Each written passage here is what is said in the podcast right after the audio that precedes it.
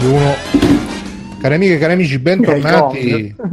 Eh beh, sì. Sempre, sempre, sempre. Eh, cari amiche e cari amici, bentornati su Free Playing, il podcast delle chiacchiere in libertà, così, sui videogiochi dintorni. Io sono Bruno Barbera, con me c'è Simone Cognome. Ciao Simone. Ciao a tutti. Ciao, ciao, ciao Simone. Il maestro Mirko, ciao Mirko. Ciao ragazzi, ciao a tutti. Ciao Mirko. E Alessio, guida da negozio, Alessio. Ciao, ma era il gong del sesso come quello di Turk e JD in Scrubs? Eh, JD! Io non colgo queste Tra l'altro così vorrei eh, come cosa fare faceva fuck the Oscar vorrei dire fuck a quelli che dicono che Scrubs era sessi- ho rivisto tre stagioni non c'è mai un riferimento negativo sugli omosessuali ma vabbè andiamo mm. quindi fuck di quelli là tra l'altro ci hanno scritto in chat che nella prossima stagione di come cazzo si chiama Westworld ci sarà il fratello di Fares Fares, cioè Fares Fares. Seraph Seraph. Sì. Ah. e, um, inoltre ci è venuto a trovare uh, il nostro amico Fabio di Felice. Ciao Fabio. Ciao Bruno, ciao a tutti. Ciao, ciao, come stai Fabio? Molto bene, molto bene. Sto, chiara- sto, chiaramente mentendo perché te, sto impazzendo di avere il mio nuovo telefono. Sì, ragazzi, finalmente Fabio è venuto dalla parte giusta di, con il suo nuovo telefono Android, però si è comprato un telefono cinese, quindi sta sperimentando. Il, però, il telefono cinese, perché è quello che costa più di tutto. Mm. Quindi ti hanno pure fregato. Col... Ah. Eh, di, di la ma, diciamo la ma. Tu prendi questo, vedrai tutto bene. è uno, è uno, iPhone, uno. quello con tutto ok, tutto ok. Esatto. Eh, dici, dici. Uh, Huawei, un, uno Huawei P20 Pro. Chiedono in chat, ma Fabio fa ancora lo youtuber con quel nome orrendo. Fabio, che nome orrendo che c'hai? Ma Fabio rende da mano. Detto Fabio, come... eh, che nome orrendo Fabio. Adesso telefono a mia madre e glielo dico, grazie. Maledetta! hai detto Fabio? Da fava. tu sia, ma ti porto via tutto. No. Sì, comunque eh, Rede da Mama è più attivo che mai, eh, quindi iscrivetevi. Ah, pizza ancora... È da un po' eh, però certo. non mi arrivano notifiche. Eh, noi pubblichiamo ogni settimana, quindi mm. c'è un problema con le tue notifiche. Siete che pubblicate il giorno che non vedo le notifiche? Può darsi. Niente ragazzi, oggi uh, lunedì 16 aprile 2018 si sente pesantissima la, la mancanza di Biggio che eh, aveva preparato una nuova puntata di Retro Gamberoni, però purtroppo all'ultimo minuto ha dovuto dare forfè. Non perché si addor- No, no, perché si è addormentato, probabilmente mentre la stava scrivendo si è addormentato. Potrebbe essere. E mentre Simone chiedeva aiuto, tra l'altro. Ti prego, Sbigio, è, riuscito, è, riuscito a, è riuscito a darmelo e poi è caduta la mano tipo la mela de, de tipo quarto potere sì. sì è tipo quarto potere Rosa, Rosabella Vabbè, Simone. Ah te l'ha passato il retro Gamberoni grande quindi lo faremo sicuramente stasera. Mm-hmm. e dice Conade come si chiama? Red ed Amame si chiama Segnalo, sì. iscriviti, metti il like e anche la campanellina come si usa adesso. Esatto. E dacci anche dei soldi. Anche, ah, perché avete anche il Patreon? No, Ragazzi, no, no, Free Playing c'ha un Patreon, lo sapete? No, cioè, free Playing, sì. Free Playing, sì. C'ha un Patreon, www.patreon.com slash freeplaying, andate lì, potete uh, fare un euro, due, 20 euro al mese, quanti ne volete voi, e noi questi poi li usiamo per... Uh, così con microfoni, giochi, puttane, soldi, coca. Oppure se andate su freeplaying.it c'è um, PayPal donazioni one shot e c'è anche il link Amazon, così se vi comprate le robe attraverso il nostro link potrebbe arrivarci una commissione anche a noi. E detto ciò, eh, ci hanno scritto, ah, lasciateci anche le recensioni su iTunes, come ce l'ha lasciate il nostro amico Cellman X, che ha scritto i migliori 5 Stelle, più che un podcast, una famiglia. Semplicemente i migliori, grazie Cellman. Poi facci sapere che ti insegniamo uno stato di famiglia. E niente ragazzi, uh, qua è il nuovo corso di free playing che prendiamo le news così al volo come capitano e come ci dicono e ci chiedono in chat, dicono, dice Doctor di Kratos che è tornato per spaccare i culi, ne parliamo. Guarda, stasera dovevamo avere l'ospite specialissimo che pure lui, sì sì, con, con, tra l'altro con quella barba lì lo conosciamo noi, Kratos, e doveva avere l'ospite specialissimo che però insomma non eh, ci ha tirato il bidonazzo eh, tipo quelli oh, ma, ma veramente stasera uh. e quindi però non lo so mh, mm, se vogliamo fare un giro così di recensioni immaginarie stile free playing io ho visto uh, la video recensione di multiplayer tra l'altro e boh a parte che mo stanno facendo queste video recensioni che non possono far vedere niente perché Sony proprio gli ha detto no e non vi permettete, non fate vedere niente, quindi fanno vedere Kratos che cammina nella foresta, ammazza due mostri e poi lo rimettono in loop perché sennò fanno vedere i mostri, le robe. Io qualche, qualche giorno fa mi sono rivisto un po' di gameplay di God of War 3 perché adesso che sta uscendo il gioco molti si sono messi a rigiocare God of War 3 come così per in preparazione, veramente era veramente un gioco spettacolare quello. cioè, solo l'inizio che si vedeva Kratos che scalava scalava una montagna che in realtà poi era un titano che stava scalando un'altra montagna che poi era un altro titano, no invece no, era solo un altro, il Monte Olimpo, poi arrivava Zeus, tutti gli altri dei dell'Olimpo, tutti incazzati, e già solo quel boss iniziale come, come l'ammazza è nella storia dei videogiochi, invece boh, ho visto sto, sto mezzo gameplay che hanno fatto vedere su multiplayer dove si vede sto draghetto che non è neanche così grosso, cioè a livello dell'idra del primo, e si vede Kratos che ci salta sopra, ci entra in bocca e, e ci fa un po' di piercing alla lingua, così, molto, molto svogliatamente, quindi boh, però mi, mi intrippa sempre. Ci hanno messo anche i nani che ti danno le side quest eh, e queste cose qua e quindi boh, a voi vi ispira, Simone a te ti ispira God of War nuovo? Te lo prenderai? Sì, speriamo che anche qui metteranno le giraffe perché insomma Vorrei, vorrei vivere quella sensazione ancora, visto che pare proprio una, una reskin di The Last of Us. E puoi sedarla per piacere? Sì, nel frattempo c'è la sorella di Alessio che si sta divertendo a sentirci. Alessio, sì. tu che ne pensi? No, in realtà è una presenza ectoplasmica, non è mia sorella. Qualcun altro ah, okay. non vedo. Io so... Io sono molto curioso. Non ho visto niente apposta perché vorrei godermelo, perché appunto mi ispira la skin dei giochi con la storia in terza persona di Sony, in questo caso declinato su God of War. e in realtà appunto sono curioso di provarlo perché poi sembra molto diverso anche come sistema di combattimento da quelli vecchi. Non lo so, non non ho visto niente apposta perché in realtà vorrei solo giocarmelo tutto d'un fiato appena riesco eh, senza anticipazioni. Sto vedendo che è uscito prima, l'hanno messo in vendita prima di Straforo e stanno già girando spoiler su internet, quindi a maggior ragione ne sto alla larga da ogni cosa che riguarda questo nuovo eh, God of War. Sì, infatti uh, state attenti ragazzi, che è già uscito su Reddit, non si parla d'altro. Fabio, tu che, che Io no, non volevo prenderlo, poi alla fine l'ho trovato in offerta e l'ho preso, quindi aspetto che mi arrivi. Cioè a quanto l'hai trovato? 46. Ah, dove? Eh, come i volantini no, no. di dove lavoro io che fanno lo sconto di un euro. Beh, cavolo. E tutti dicono, volevo quel telefono. 46 69 è un po' di più di un euro. No, no, non parlavo. Arrivato, è arrivata tardi la voce, intendevo, sai, quelle offerte che non oh, sono offerte. No, io, io, ho laggato la testa. Eh, perché praticamente c'è un negozio su eBay che lo vende a 56 e eBay sta facendo una serie di... una promozione che con un codice che mi sembra... Oddio, non me lo ricordo a memoria. Comunque se cercate... Cad- caduto dal camion. esatto, fa uno sconto di 10 euro sulle categorie, tra cui quella dei videogiochi, quindi 56 meno 10.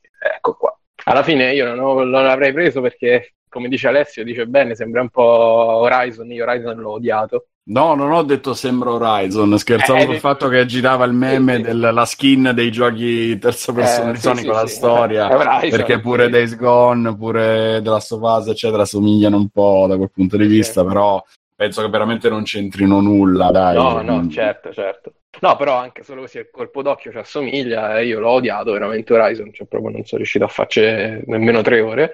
Però eh, non ho letto così bene, ho trovato un'offerta, l'ho preso. Vediamo un po'. Ah, ce l'hai tu il nuovo Horizon? Anzi, Come il vecchio nuovo? Horizon, ce l'hai? Sì, sì, ce l'ho, non, non sono riuscito a farci più di tre ore, cioè mi ha fatto proprio schifo a pelle. No, proprio zero, zero. Solo perché c'è la protagonista femmina, scommetto. Esatto. No, quello è il meno. Vabbè. Mirko, tu lo prendi? L'hai preordinato? No, Per, mm, boh, penso che sarà che dopo aver giocato i tre Devil May Cry cioè, avevo ancora voglia di menare qualche, un po' le mani, insomma, fare un picchiaduro, una roba del genere. Quando invece ho visto il ritmo che c'ha quello, mi è proprio passato ogni voglia. Lo giocherò perché tanto prima o poi lo giocherò, però per adesso per, con me ha perso proprio ogni tipo esatto. di attrattiva.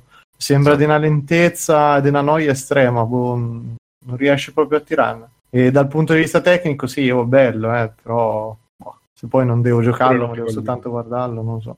A me attira di più proprio per il cambio di ritmo invece, perché sono curioso di vedere come possono so, trasformare eh. qualcosa che appunto conosciamo per essere più super veloce nei combattimenti, adrenalinico, eccetera, in una cosa in effetti più calma, anche magari collegata alla storia, perché Kratos adesso è più vecchio, magari non va veloce come prima, non, non lo so, mi, mi, mi, incuriosisce. Il vecchio leone Kratos. Mm-mm. A me pure incuriosisce, però la, il vecchio approccio mi piaceva tanto. Tra l'altro mi piaceva tutto, tranne ciò che era storia, che era veramente di una stupidità unica, penso. Stupida così. Sì. una roba incredibile. Eh, però veramente era una roba che tu ti potevi giocare a cervello spento, saltavi le cutscene senza nessun uh, rimorso e, e, andavi avanti. Ma come Quindi... saltavi le cutscene? Che era una roba no, io bella. non le saltavo, ma mi, mi, mi, pento di non averlo fatto perché erano veramente di un'idiozia unica. E su questo invece sembra che il, siamo, siano molto più importanti. Quindi vediamo un po', io sono molto curioso. Ma comunque secondo me God of War, tutti questi snob tipo Fabio che lo criticano per la storia, invece secondo me era bello proprio perché la storia va bene, cacata, però cioè, Sei io snob, scusa. Vabbè, un po' sì, dai. Hai detto che invece... è una Sì, ma io sto facendo un'analisi più, più organica, sto dicendo la storia, l'intreccio, il plot è sicuramente uh, banale, però l'atmosfera, il mood uh, era molto figo, cioè non è Nathan Drake che ammazza tutti e poi fa ehi ragazzi ciao tutto a posto? E si gira il, ca- il cappellino. Invece Kratos va lì tutto incazzato ammazza tutti si tromba le idee le, le, le, le schiave greche ammazza qualcun altro. Qualcuno dice ah Kratos ma tu sei anche buono. L'ammazza con e quindi secondo me era molto è, è, più puro da questo punto di vista rispetto a tanti videogiochi che fanno tanto tanti protagonisti di videogiochi che fanno tanto i simpatici e poi alla fine sono, sono molto più violenti no, è un po' come io... Mi ricordo l'ultimo che lui disintegra l'universo e poi alla fine si sacrifica per l'umanità. Ma cioè, io stavo lì dicevo, cazzo, so dieci ore che distruggiamo il mondo, adesso si è fatto venire che a bello. Sì, Vabbè, ma era molto... tutto un controsenso, però per sì, me sì, faceva parte L'ultimo... proprio dell'ignoranza totale de- della situazione. Cioè, prima va in una direzione, poi cambia idea, ci ripensa. Cioè... Scusa, l'ultimo intendi God of War 3? Sì. 3, 3. non sì, Ascensor sì. no, no, che pure Ascensor non era male male come... eh lo so io inizio a giocare però poi ero un po' lo devo recuperare dai fa... così facciamo la la gag. Cioè, è che l- lì a Scienze mancava completamente di coerenza, quindi è un pezzo facevi una cosa, poi c'era, non mi ricordo se era lì addirittura che c'erano dei livelli stile cubo di Rubik in cui dovevi girare dei pezzi, poi andavi da un'altra parte che non c'entrava niente, cioè mancava un po' tanto di ritmo, però non era terribile. Boh, io me lo ricordo che all'inizio c'era tipo V-Snow che dovevi ammazzare V-Snow, quindi figuriamoci... Eh sì, c'era un elefante gigante che dovevi no, ammazzare. Non mi ricordo. No, invece il terzo, bellissimo. Tu l'hai giocato il terzo, Simo? Io no, io ho giocato il o il primo o il secondo su PS2 un po' di un po' di ore, ma non l'ho, non l'ho mai finito. Perché Uh, non, non, era, non, avendo PS2 lo vedevo da amici. Sicuramente quel tipo di gioco mi piace cioè il, il tipo di impostazione diciamo picchiatura a scorrimento per ridurlo un po' mi piaceva. Beh sì alla fine quello è e dopo eh, diciamo che ecco è una di quelle cose che eh, di quelle saghe che poi alla fine ha preso un'epicità e una, um, un'importanza che secondo me boh, non, non si meritava dici no eh, comunque, comunque dai epicità magari a livello di storia no però a livello di produzione mamma mia sì no. dai ragazzi c'erano dei, quei momenti in cui cavalca- scavalcavi sul mostro poi gli entravi a testa poi ti rigiravi intorno che era sì, una roba sì, esagerata. Ma sì, poi però nessuno, io... nessuno l'ha, l'ha, si è citato così per Azura Surat, che era pure ma vabbè, probabilmente perché l'hanno giocato 10 persone quello.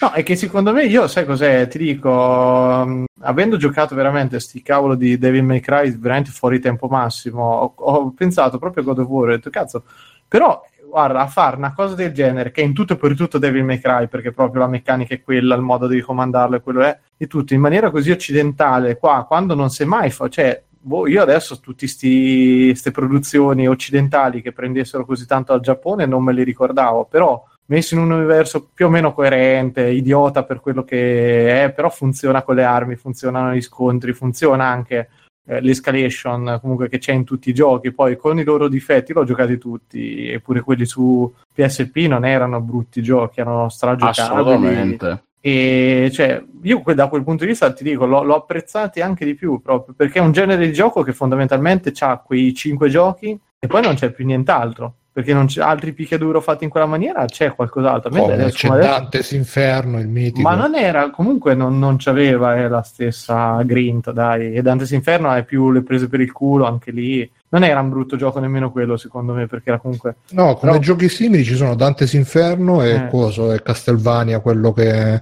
Mm. Dantes no, Inferno è un super clone, sì sì. Lord, Lord Shadow, Shadow è un po' più diverso. Sì, forse un po', un po' più platform, però effettivamente... Però no, comunque arroganza, eh. cioè quando prendevi a cazzottoni non mi ricordo chi era, che boom, boom, boom, oh basta, boom, boom, boom, cioè, e te ti stai tipo tre minuti a premere sul pad che gli spaccavi la faccia, dai. Sì, sì, sì, sì. No, quello era, mi sa, lo scontro contro Ercole, c'era una roba del genere. Eh, sì. Che poi alla fine gli, gli, gli proprio la fa. sì, sa- sì, molto tempo prima che lo facesse Game of Thrones, sottolineiamolo.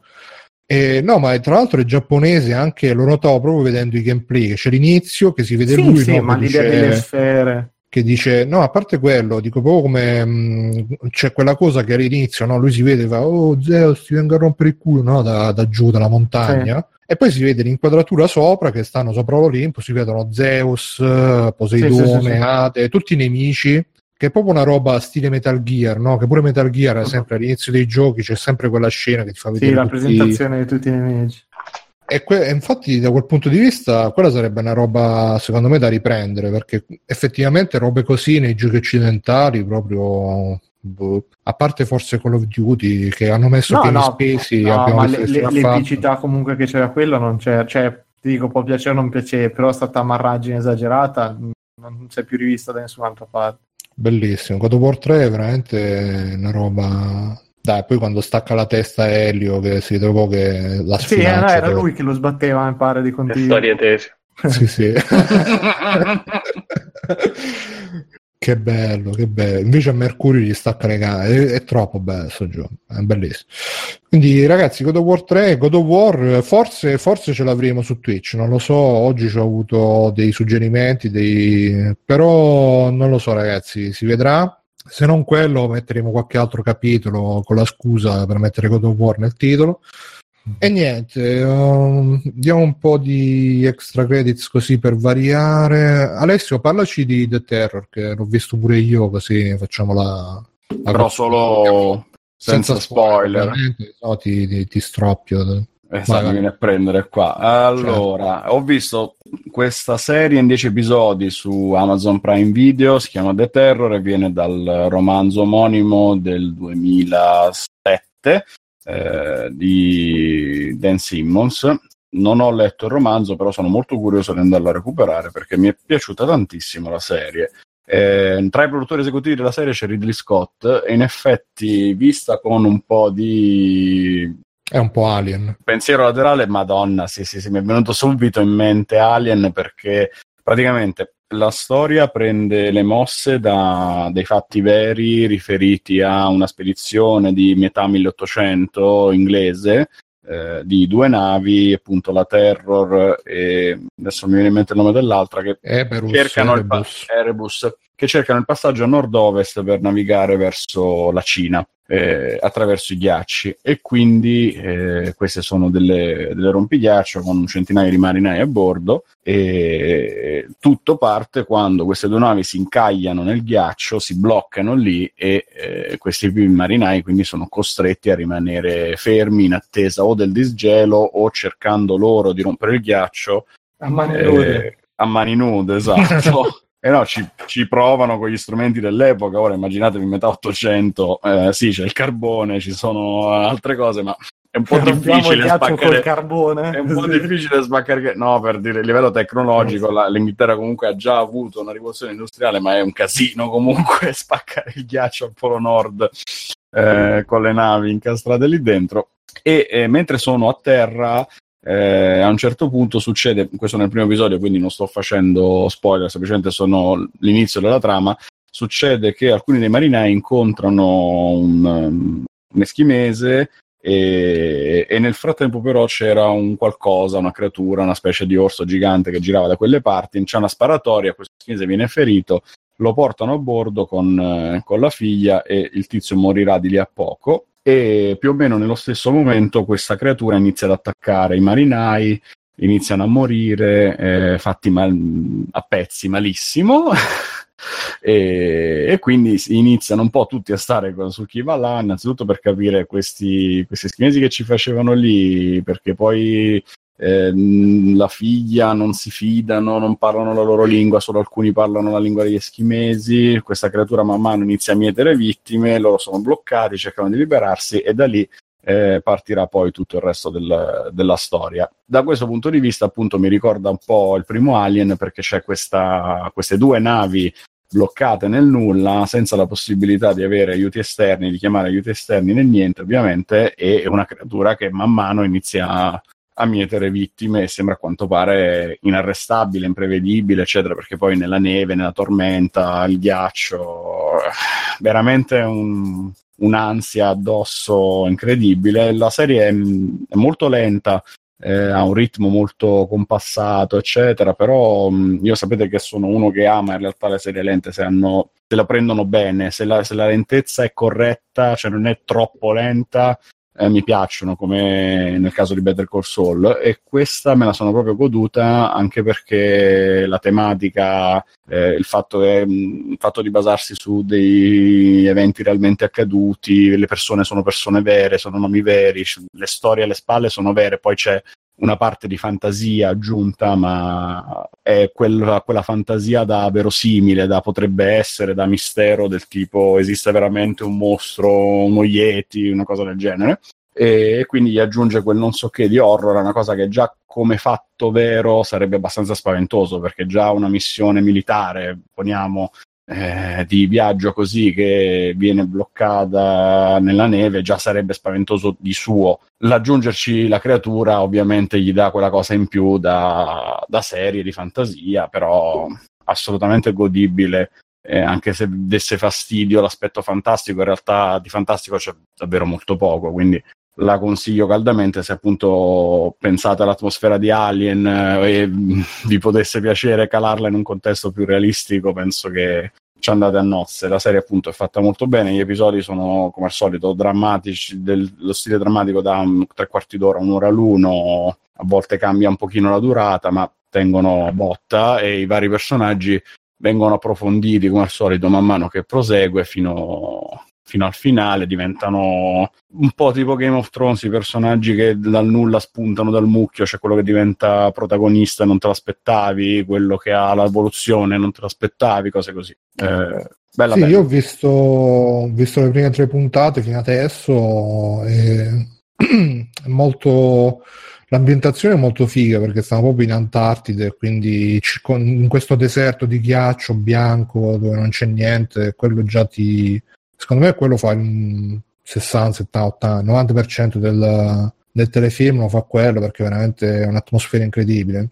Poi è bello anche perché c'è questa cosa del appunto metà 1800 e ci sono tutti no, con i parrucconi incravattati, i baffoni, fa un po' di order da questo punto di vista. Sì, sì.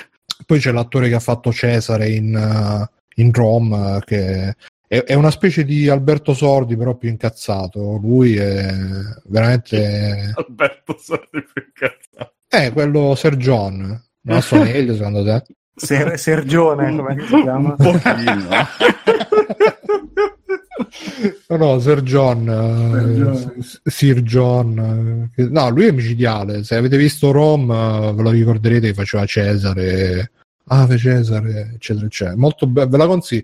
Oh, proprio oggi eh, si parla. Tra, tra gli altri c'è Jared Harris che ha fatto Fringe, ha fatto anche The Crown, ha fatto anche altre robe. Fa- ah, ha fatto anche Sherlock Holmes, eh, Gioco di Ombre, il mm. secondo film con Robert Downey Jr. Mi sembra che lui facesse proprio. Sì, ci stanno un sacco di facce di, di, di serie inglesi. Proprio... E poi ce n'è un altro che è Ian Hart che ha fatto, come si chiama, il professor Raptor nel primo Harry Potter. No, invece cioè, ce, n'è, ce n'è un bel po'.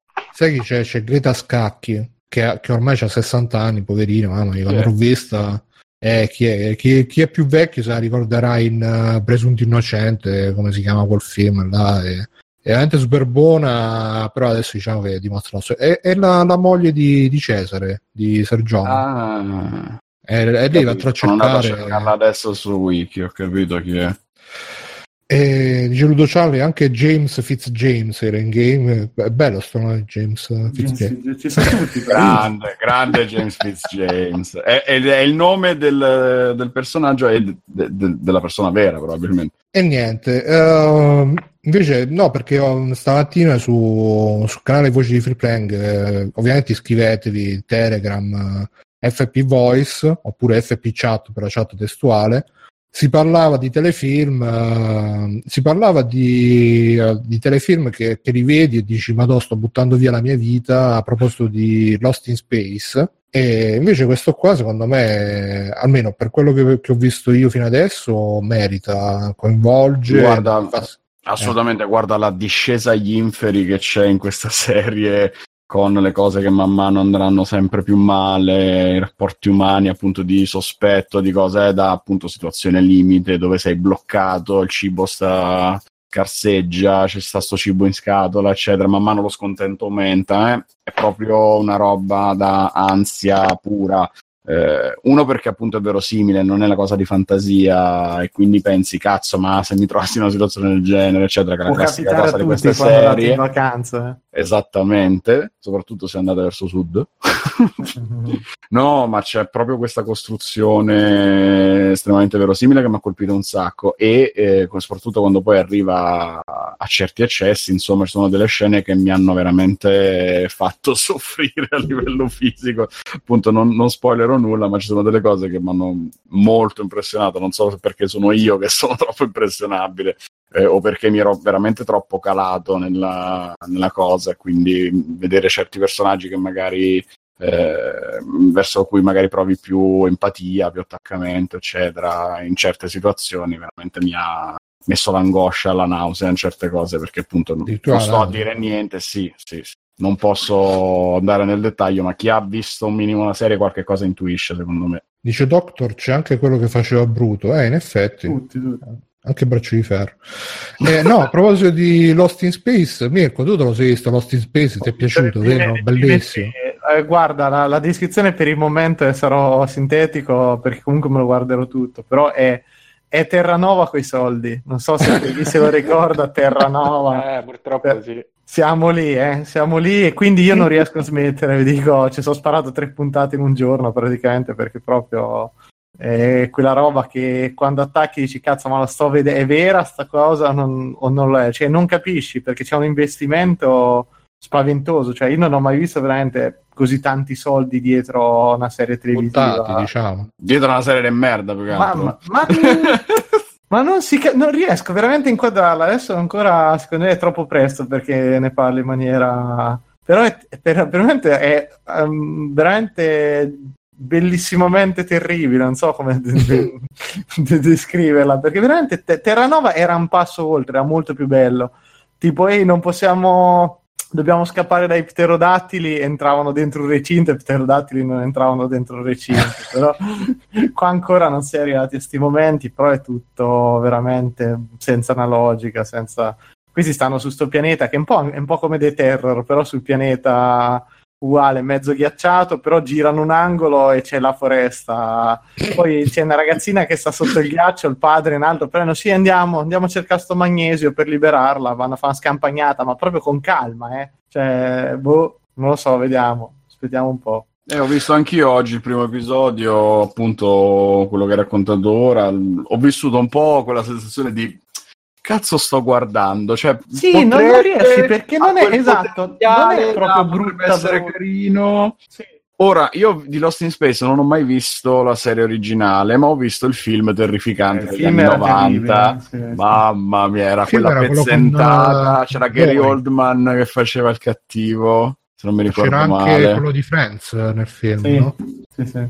Veramente? Oddio. Sì, sì. Matthew LeBlanc. Con... Matt LeBlanc. Joy, no? Matt LeBlanc. Non me lo ricordo sto fatto. Vabbè, e mi ricordo che era veramente pessimo. E tra l'altro l'ho visto al cinema, ovviamente. Mia, sì, Oldman, no. Matt LeBlanc, però c'era anche una notevolissima Eder Graham, eh, attenzione. Ah sì? Ah. E... No, quello era un brutto, però... No.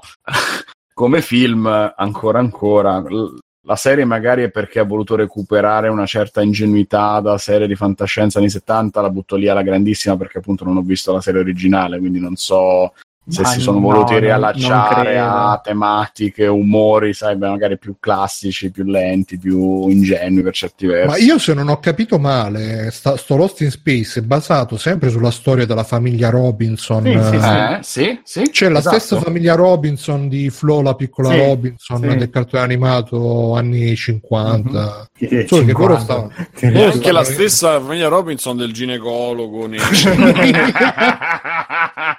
Però hanno subito del whitewashing per questa no, è la, è la, classica storia, è la classica storia di fantascienza di la Terra sempre più inquinata e allora partiamo verso lo spazio per trovare un pianeta abitabile, quindi c'è questa astronave con eh, le varie famiglie a bordo che devono colonizzare un nuovo pianeta, succede qualcosa, va tutto in vacca, l'astronave precipita e si salvano varie navettine d'emergenza con a bordo le famiglie, tra cui una di queste e la navetta con sulla famiglia Robinson. Fin dal primo episodio si vede subito che ci sono altre navette. Che Comunque io ve l'ho detto, guard- guardate Terranova, chi non l'ha visto lo recupera. Eh, certo, grazie. però sarebbe bellissimo se la famiglia Robinson fosse veramente quella i Robinson. Col barbone, vestiti di quei sacchi di Utah. No, no, no, la, i Robinson, quelli, ah. quelli di coso, di, di colore, puoi dire di colore. Sì, non mi stava venendo, i negri, i Robinson negri che vanno là. Eh con le risate tutto quanto. Con lui con quei maglioni improbabili che vanno, che vanno lì e tro- tro- trovano, trovano, i campi di cotone e si sentono. Si chiamava Teo e non vogliono andare più da nessun'altra parte. questo bene, questo bene. Parte il, il blues. Sì, la capanna zio Tom, trovano zio Tom. Lì. Sto immaginando un mix terrificante. Continuate. Che tra l'altro ho scoperto l'altro giorno che in, in originale non si chiamano Robinson ma Ittridge o qualcosa del genere. in Italia che è Ittridge o qualcosa, Itcliffe ah, o qualcosa del genere. Solo in Italia ne hanno chiamati così Robinson. Sì, perché lui si chiamava Cliff, Beef, come si chiamava lui? Sì, lui Beef, Cliff. Beef non è quello di Ritorno al futuro. No, no, lui sì. si chiamava tipo Cliff. Eh... No, no, lui si chiamava Cliff. Aspetta, ma i Robinson. Eh, vai, tu parla, io cerco intanto. No, vabbè, vai tu. E comunque i Robinson, sì, sì, no. Sì, sì, ottimo. Cliff Robinson, boh, vabbè. E quindi, insomma, ragazzi, Lost in Space, quindi consigliatissimo. Eh, vedetevelo. Eh, un, un, un, buon uso del vostro tempo sarà sicuramente vedervi questa nuova. Accendi il segnalino del sarcasmo perché qualcuno potrebbe non averlo capito. No, comunque lo stavamo dicendo, ripeto, sempre sul canale Voce, anche parlando con Taglia, Tagliaferri sta in fase emo adesso sul canale Voce, roba, eh. Sono 40 anni che sta in fase emo. No, no, vabbè, in questo, in questo periodo un po', un po' così. Ah, l'ho vabbè. visto. Vabbè, mm, provati a recensire 40 giochi del Commodore 64 uno per uno, poi vedi come ne esci. Anche quello è vero. Eh, no, ma comunque Netflix, eh, cioè noi adesso le, le, serie di Netflix le giudichiamo con l'occhio di chi la serie se si mette davanti al computer, davanti al, o davanti al televisore cinema 500 pollici e dice ah, adesso mi guardo una serie e se la guarda. Mentre invece quando eravamo più piccoli, c'era solo la televisione, uno accendeva la televisione, oh che stanno dando, no, oh, c'è Automan, eh, vedete Automan, ma, eh, ma, magari erano stronzi. Eh. No, finisci, finisci. No, dicevo, magari erano stronzate peggio, molto peggio di quelle che, che fanno vedere oggi su Netflix, uh, però appunto le vedevamo con un occhio più distratto, più, uh, anche più tollerante forse per questo motivo qua, ce le mettevamo da sotto, giusto per tenere qualcosa sotto. Adesso invece col fatto che su Netflix uh, o comunque su internet di, di mettere là a guardarle, pretendiamo qualcosa di più, però Netflix magari ragiona ancora con uh, la roba della vecchia televisione. Secondo me il discorso è, è un po' differente, per, cioè ci sono delle sfumature, una è quella che ehm, quello che arrivava a noi era tutto, erano tutte serie tv di seconda mano, tra virgolette, della, diciamo dell'America, perché poi alla fine la maggior parte delle cose che sono arrivate erano americane ed erano date anche in televisione in maniera un po' random, cioè compravano la stagione, la davano, poi compravano quella dopo, la davano. Dopo hanno cominciato a creare un po' di hype con i trailer, con, uh, dando dei giorni fissi e di serialità, insomma, diciamo, e, e quello era come, come, per noi, insomma. Beh, ma quello con Twin Peaks. Se tu no? pensi solo che. Ma Twin Peaks, sì, diciamo che nei primi 90 tra X-Files, Twin Peaks, eh, forse i Visitors anche, cioè. Sì. Mh, mm, ma se tu pensi che i Simpson li danno una volta al mese, se non ricordo male, li davano uh, e noi ce li davano settimana, settimana. una settimana, e noi ce ne davano una al giorno praticamente. E c'è proprio anche il tipo di diffusione e il tipo di inserimento nel palinsesto è, è, è completamente, era completamente sconvolto e, e, vissuto in maniera diversa, che là ce l'avevano in, ser- in prima serata, noi Robinson li diamo il pomeriggio, così. E io penso che invece Netflix faccia peggio proprio perché vanno, è come la, diventa veramente come la televisione ti tieni tut, la serie da sotto e quindi la fruizione è cambiata fino a un certo punto, solo che lo puoi fare quando vuoi, invece lì devi aspettare determinati orari nella televisione. Secondo me è cambiato il fatto che i media sono, siamo cresciuti noi come spettatori eh, e sono cresciuti gli autori perché hanno cominciato a fare delle cose sulle serie tv che non venivano praticamente fatte mai eh, in, uh, su sulle, sul vecchio eh, serie TV, anche perché se pensi che le cose più serie, diciamo, sono state Twin Peaks e X-Files, ma poi quello che invece arrivava tanto erano tutte sitcom. Beh, sì. Cosa che adesso la sitcom è una cosa marginale, se pensi solo alle ultime, diciamo, sitcom eh, buone sono... Beh, buone, vabbè. Sì, buone, diciamo, sono Big Bang, Big Bang Theory e Coso e A Met Your Mother. Poi per il resto sono... Anche la sitcom ha, ha vissuto dei momenti diversi. Se Beh, però pensi ce a... ne sono tante altre. Sì, però se, appunto se pensi a New Girl, se pensi a, a Silicon Valley, sono già sitcom che hanno un sapore diverso anche a livello proprio di produzione. Quindi c'è proprio un'attenzione che prima non esisteva. Sì, no, ma è, mm, appunto c'è sta cosa che tu dici, uh, metto una roba su Netflix, la metto in sottofondo. Io per esempio non ci riesco perché una volta eh, che... volevo chiedere questo, ci riuscite? Io non ci riesco. Cioè... Mm, per, questo dico che... che... per questo dico che siamo cambiati noi come autori e sono cambiate anche le come sono fatte, cioè tutto quello che prendono per il culo anche su Boris per chi l'ha visto, che ci deve essere lo spiegone a metà puntata, che ci deve essere una trama molto lineare che nel giro di 5 minuti tu riesci a cogliere erano delle, dei dogmi che prima esistevano davvero. Eh sì, perché ah. li mettevi là in sottofondo. Ma proprio per come erano fatti, per, il, per, come erano pensati, per il tipo di fruizione. Adesso ce n'è talmente tanto e ci sono talmente tanti soldi, tanta attenzione e tante persone di, uh, di estrazioni diverse, culturali e sociali, che vedono le serie tv che mh, questa cosa non può, non può, più essere fatta così in maniera sterile ma eh, devi dare qualcosina in più anche solo per la concorrenza. E quindi no non ci riesco tornando a quello che, che chiedevate non ci riesco. Se devo vedere una cosa in sottofondo metto youtube la maggior parte del tempo oppure un podcast vabbè, però, eh, però sono robe diverse. Sì eh, però sì una storia, se mi voglio vedere una serie TV me la seguo così. Se devo vedere una cosa in sottofondo, ma neanche Friends riesco a metterlo per dire, o Scrubs che stavo rivedendo, che rimane una delle cose più belle, io ho 50 anni, eh, non riesco a, ve- a, metterla in sottofondo e fare altro. O meglio, beh, Scrubs lo so a memoria, quindi posso pure, magari, ecco, mentre cucino, eccetera.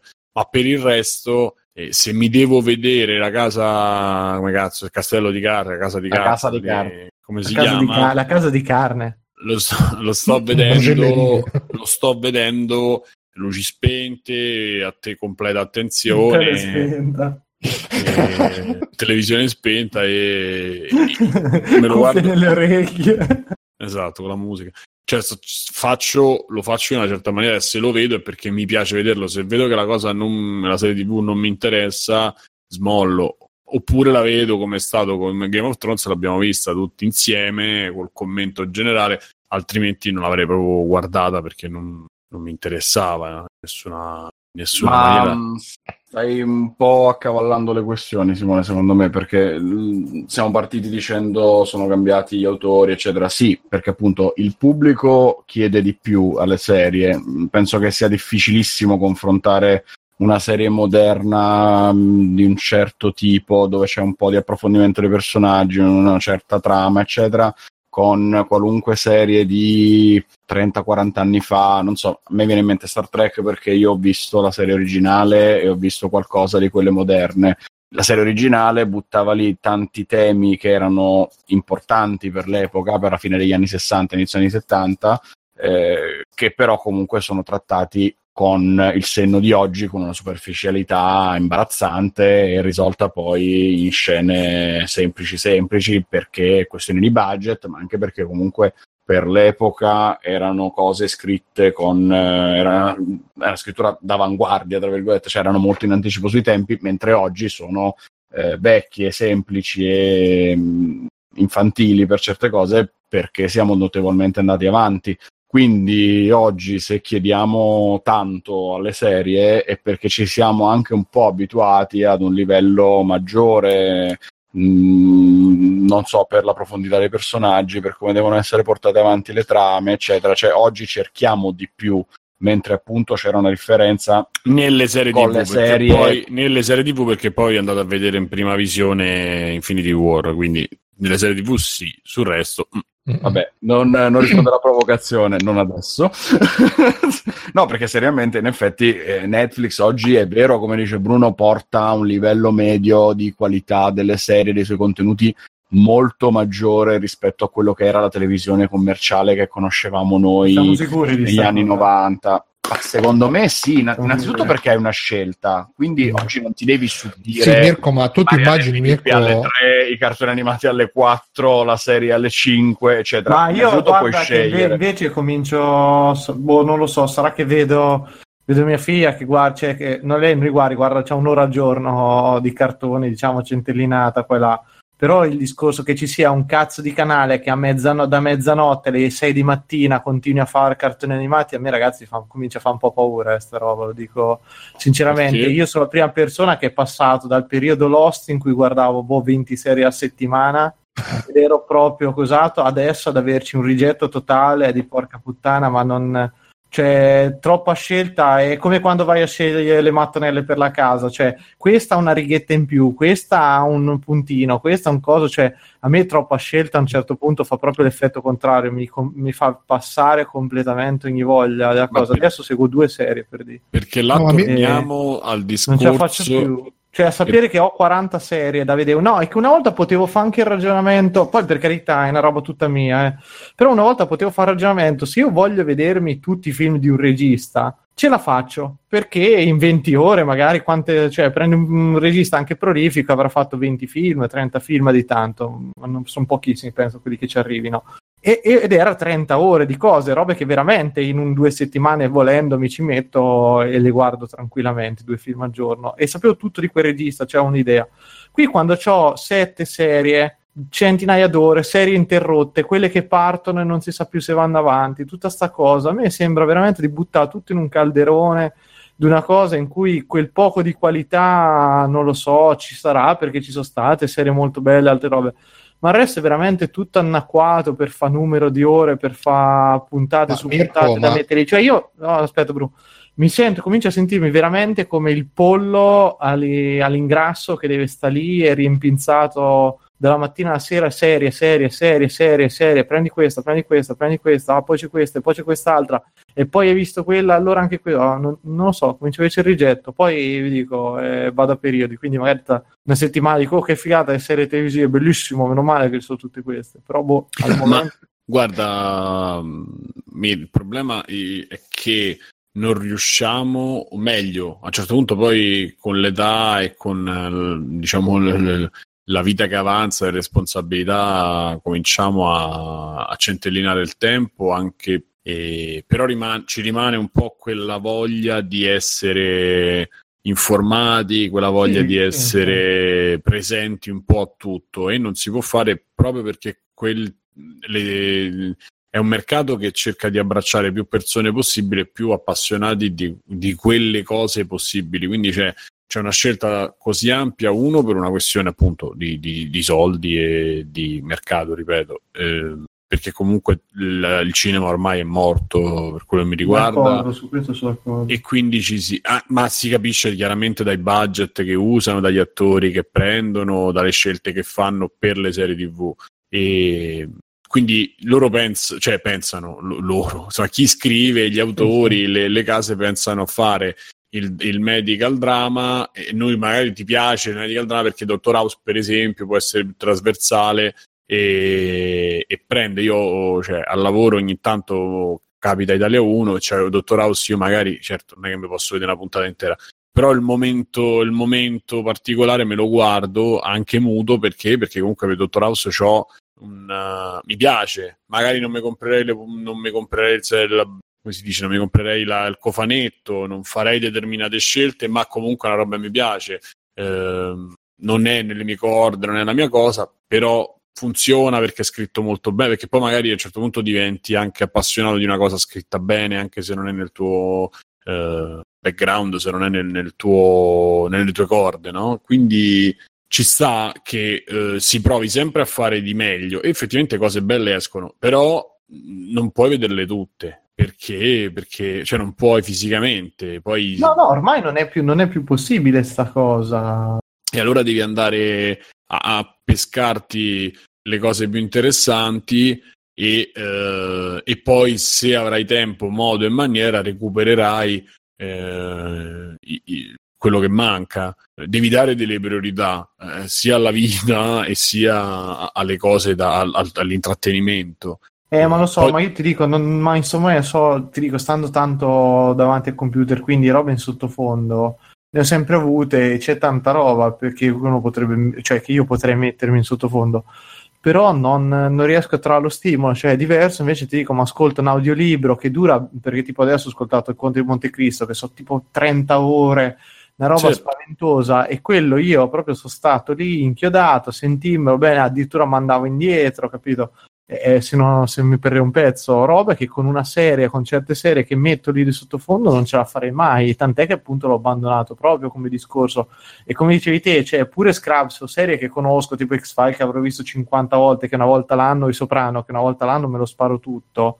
Non riesco più a metterli come sottofondo perché mi dico, ma, ma vale la pena che io stia a ascoltare una cosa del genere? Cioè, che non, che me dà? Cioè, alla fine, cos'è Sì. che mi lascia? Guarda, Eh, metti una serie in sottofondo, Per capito? esempio, io con Scrubs ce l'ho, è un po' il mio, mio posto felice, cioè quando ho qualcosa che proprio mi. Se ho qualche cazzo a casa, che ne so, insomma, una situazione difficile per Sì, me è una di quelle cose a cui mi aggrappo. Prima, adesso ce l'ho di meno, prima ce l'avevo tanto con eh, Rai Dire Sanremo, che sono dirette dalla Jalapas di tre Sì, sì. ore, quattro ore che commentano. Io ogni- prendevo e li sentivo a loop, sottofondo, e tutte le volte stavo era un po' una cosa come una, tipo cane di Pavlov non lo so cioè c'avevo un problema io mettevo lì mi ci addormentavo prima ancora di spettacoli di Grillo. Non lo so ci ognuno ha le sue eh, i suoi piccoli riti e questi possono essere dei riti eh, però non ha niente a che vedere cioè, cioè, è una cosa d'affetto di ricordi di quello che è ma non ha niente a che vedere con eh, con poi Con la, la qualità in sé. ma oltre alla qualità in sé, è proprio con la passione di scoprire una cosa nuova, di, cioè con l'interesse, no? con la passione per vedere le serie TV, per dire, cioè lo fai perché è una cosa tua ed è una serie TV, può essere un libro, io leggevo Giovane Holden ogni eh, boh, ogni tot me lo rileggevo perché in quel periodo mi piaceva, adesso sì, leggo due righe, ma non è che me lo rimetto no, a leggere. Vabbè, ma, ma quello nemmeno io rileggi libri, roba, non so più.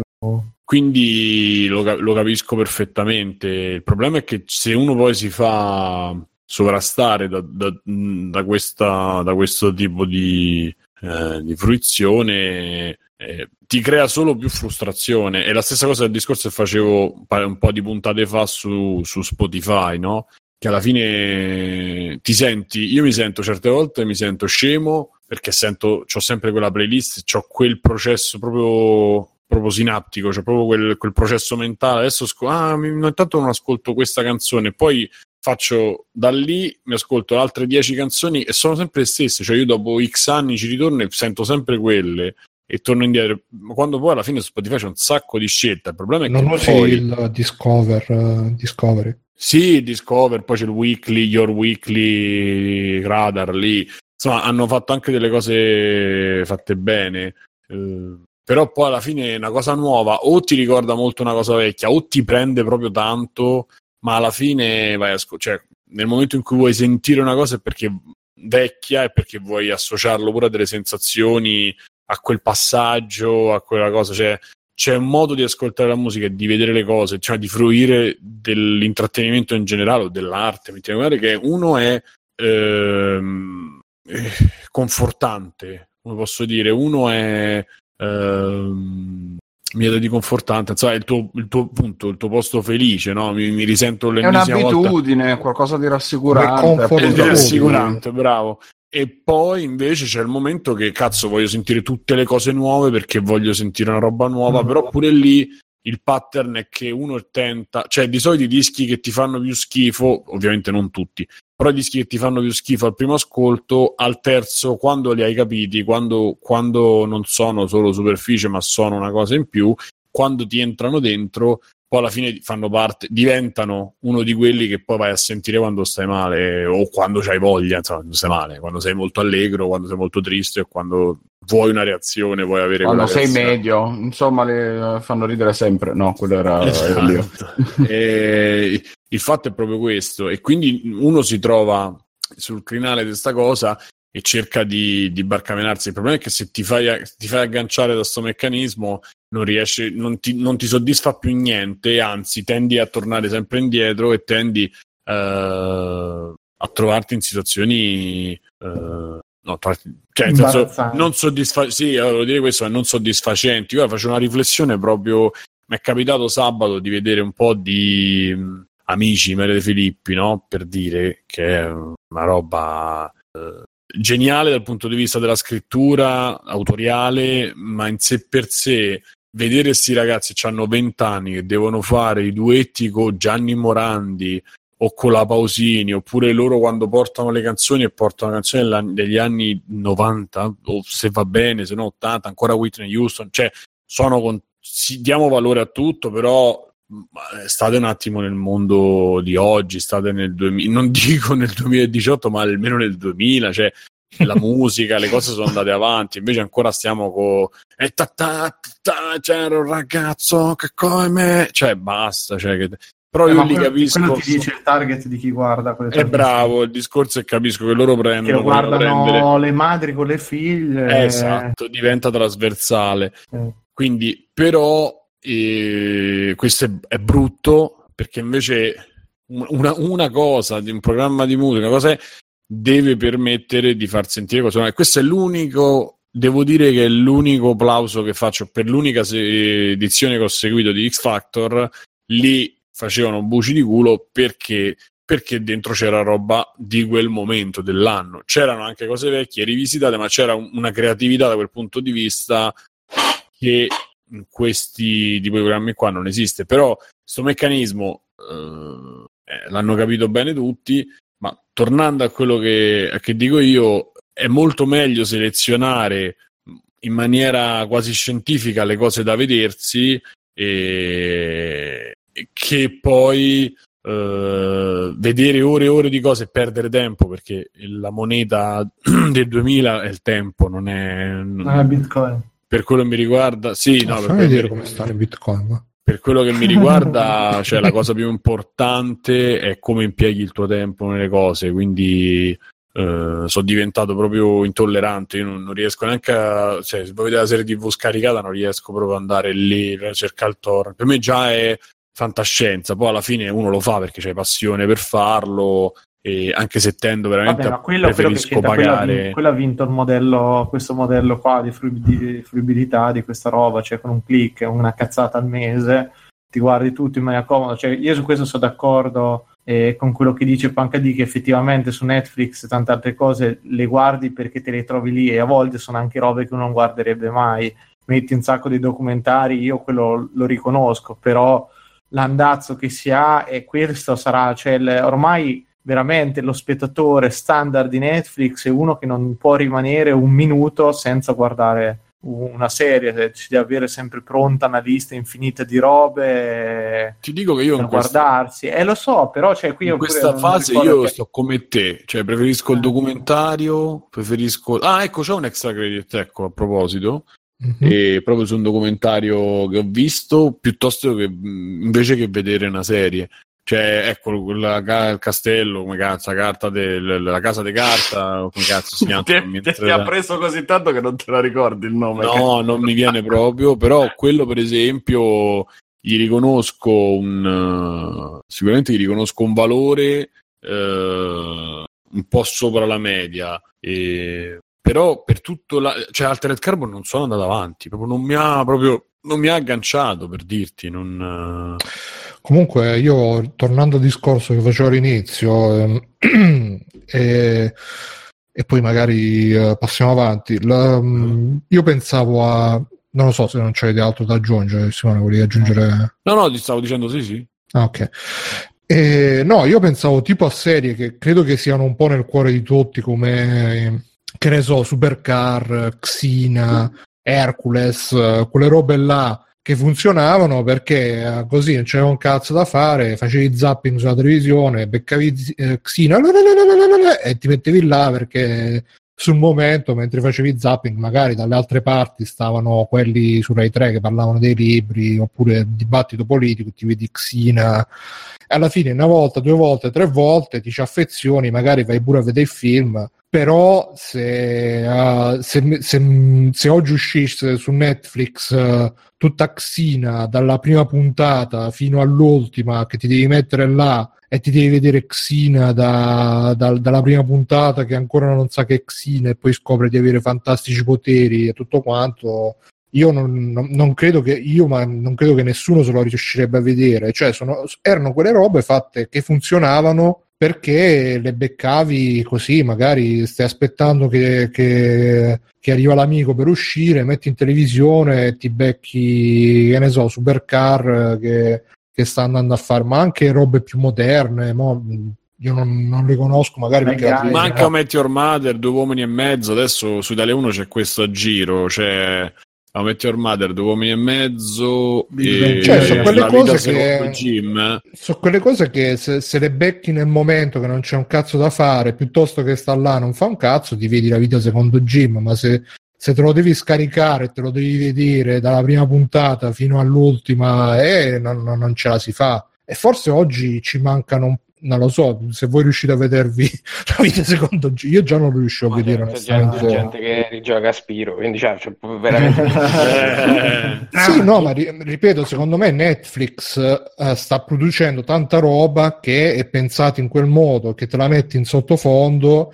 e prima eh, Simone parlava di Spotify, per me Spotify non esiste che mi vado a cercare, ogni tanto mi vado a cercare una canzone, un, un pezzo, però di solito metto la Discover eh, e la faccio andare così a ruota, ogni tanto mi capita perché ovviamente io lo, la musica non essendo molto appassionato la, la, uso più che altro in sottofondo. Bravo, però questo... mi va bene. Mi va benissimo così. Eh, ma secondo me non è così come dici te, che le, le serie che sta producendo Netflix non vanno proprio in quella direzione, Bruno perché no, quale, eh, quale, sono una roba un po' a metà. Ma quali serie autoconclusive ci sono? Quali c'è? Io sono... non ho più visto Boh. È una roba un po' a metà, Mirko, perché sono serie che hanno quel, quel minimo di trama per, per, agganciarti, per tenerti, però al tempo stesso sono robe che, che mm, sono anche un po', secondo me, pensate per tenerle là in sottofondo, perché da mm. quando da quando stato, c'è stato l'esploit di, di, Lost, tutte le serie hanno dovuto avere questa trama orizzontale per catturare lo spettatore, però molte evidentemente non avevano, ma anche Lost stesso, cioè la metà delle puntate probabilmente si, potò, si possono tranquillamente buttare nel cesso. Però io lo sto senza... rivedendo e no, fino alla quarta stagione eh, infatti, anche io me lo ricordo come una roba serratissima, piena di rimandi, che se non ti ricordavi i due personaggi che fine avevano fatto perché quello aveva rapito ma quell'altro, addirittura le storie del passato intrecciate. Ma, eh, ma non... insomma, le storie del passato molte me le ricordo che erano completamente inutili. Cioè, sì, sì inutili sono d'accordo con te, però cioè, ti richiedeva un certa attenzione, dai. Non... No, ma Io infatti, adesso appunto... ti, dico la verità, non riesco veramente a ricordarmi una serie che ho visto boh, negli ultimi 4-5 anni che la puoi guardare così in appuntato ogni tanto, tant'è che torniamo lì, non ho più rivista anche quando mi è capitato, fo- cioè, tolti CSI, quelle robe lì, che, quelli sì, ma non, non, mi sembra che sia quella la produzione Netflix, cioè il resto a me sembra tutte serie fatte per inchiodarti lì che te le spari di continuo e ti fai otto puntate in un giorno e poi stai buono fino all'anno sì, nuovo. Sì, sì, no, ma eh, sono fatte per inchiodarti lì, però non tutte sono fatte per inchiodarti, inchiodarti, secondo me. Eh, secondo no. me molte sono fatte con la consapevolezza che la gente le metterà là sotto e se le sentirà magari in sottofondo buttandoci l'occhio ogni tanto, almeno spero, perché non, spero che non ci sia nessuno che, che, che, che, si metta lì a vedere super attento certe serie che, veramente non, Ma, non hanno, non hanno nessuna, eh, nessun mordente, nessuna ragione d'essere, nessun un cazzo di niente, vaffanculo. E Fabio, tu te le vedi le serie in sottofondo eh, mentre fai mm, no, No, ecco. no, solitamente ma, ma... Se, se, le vedo sto attento, se no non le vedo proprio. Manco Xina, Hercules. no, perché le vedevo quando ero ragazzino e mi piacevano, quindi le vedevo. No, non, mm. non, è proprio una cosa che faccio, magari mi rimetto un film, ma una serie no, perché cioè, la trovo proprio inutile perché poi c'è questa narrazione così lunga mm. che magari mi capita la serata che voglio rilassarmi mentre so, gioco con Switch e mi voglio rivedere qualcosa, mi rivedo un film. È un po' inutile che mi rivedo la serie TV perché finirei per vedermi una o due puntate e è tutto un cavolo. Cioè, se me la devo rivedere, me la rivedo proprio. Tra l'altro poi uh, leggevo tempo fa che ci sono i plugin per vedere le, le, le serie tv velocizzate, per vedere su Netflix 1,5x, 2x. Sì, Capite sì, che questa è la malattia dei nostri no, no, Vabbè, la, la Come gli ascolta i podcast L'ha creato Geralt questa cosa. No, sì, vabbè, ma per le serie TV. Tutti io, euro che guadagni, che risparmi. Io lo capisco, beh, cioè, se devo vedermi Walking Dead, io Walking Dead l'ho lasciato ormai ogni volta che penso, mo lo devo riprendere perché magari c'è la mezza puntata carina, ma eh, capisco che, c'è, che, ci, che, ci, possa essere chi, chi, The Walking Dead se lo vede a due per, poi magari quando becca il momento un po' più di tensione. Insomma, ho iniziato adesso, sto iniziando a vedermi i video Bruno, YouTube. Conto, scusami, Bruno, ma ti rendi conto che è una malattia questa? Sì, no, sicuramente ah, okay. sta, starsi lì a vedere tutto quanto due per pur di stare aggiornati sul sul, su quello che si dice, su quello che si parla, ma in, in generale non è il 2 per, è proprio la cosa di, di, doversi vedere tutto per dover stare sempre al passo con, con, con, i, con i tempi. È come se sì. vai a una mostra col motorino, dici così dopo vado a pranzo fuori. Dici, eh, ma cioè, mm. quello magari ci ha messo sei anni per fare, sei mesi per fare eh, un ritratto e tu ci passi col motorino davanti senza nessuno che ti spiega o comunque eh, so, senza capire purtroppo... che cazzo di modo è di vivere io boh.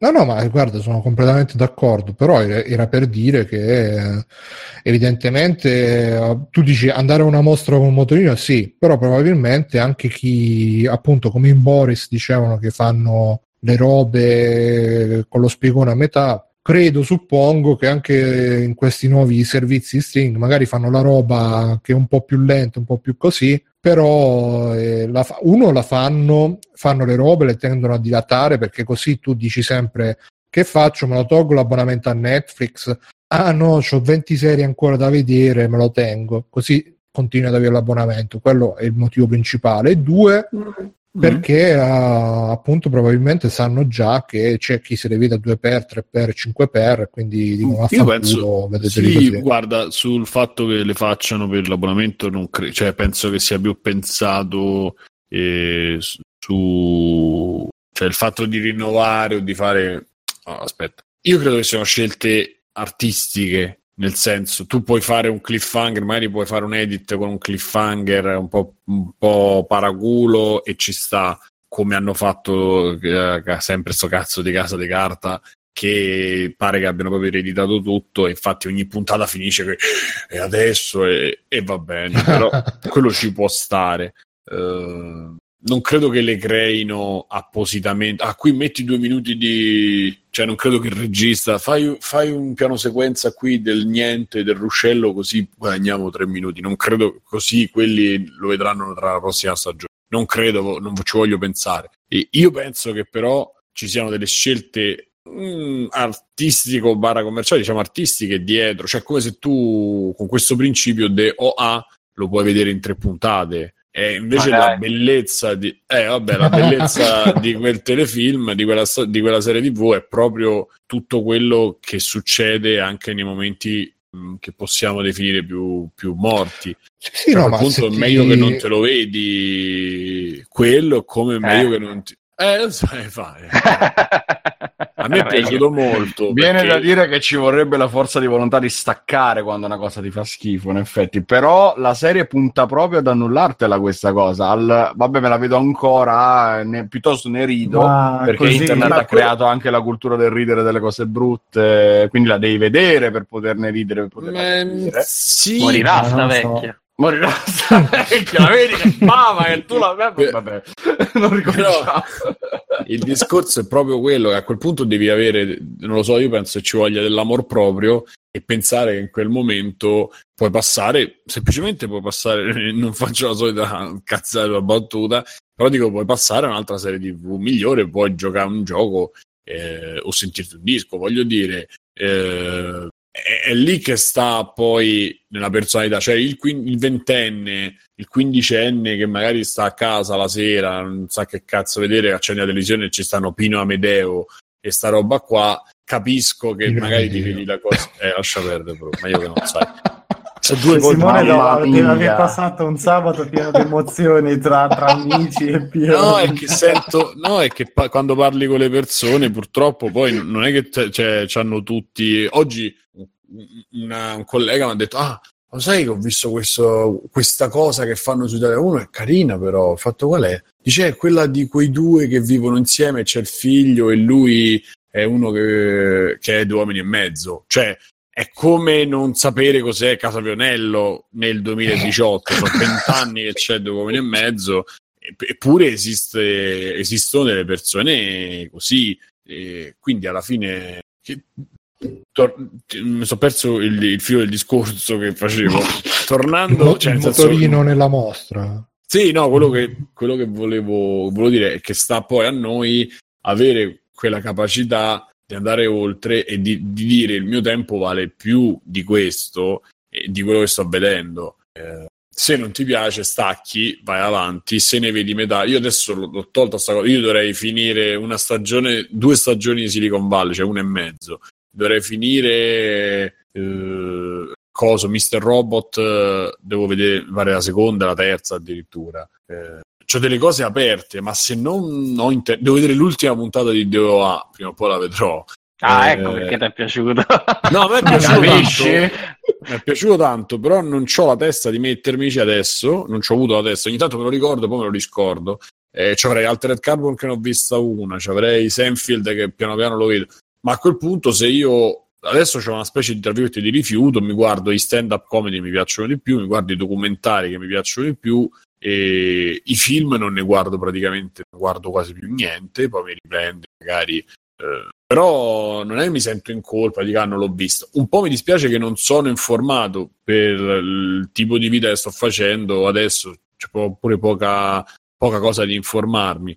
Eh, poi ci sarà il momento che mi riprende e mi ci rimetto. Però cioè, è, è, proprio lì il momento. Dire ah, lo capisco, però dire sì, vabbè, me lo vedo pure se è un po' così. alla fine eh, ti ritrovi nel loop come in uh, come per uh, eh, Walking Dead che alla fine da quello che ho capito da quello che mi raccontano diciamo che dopo la terza stagione non è che ci avesse più niente da dire però la gente lo vede a oltranza perché c'è l'effetto il famoso effetto beautiful eccetera e quindi rimane rimane diciamo poi a vederla e quindi boh, sembra un po' sbagliato sì, ma comunque secondo me, dai, alla fine dipende anche, per esempio in chat c'è sempre Ludo Charles che dice The Flash è top mentre cucino, e, oppure se c'è una serie che magari ti piaciucchia, però non è, se ogni tanto salti qualche parte, non è tutto sto peccato. Cioè, um... Esatto, è meglio che salti che ti metti a vederla due per o che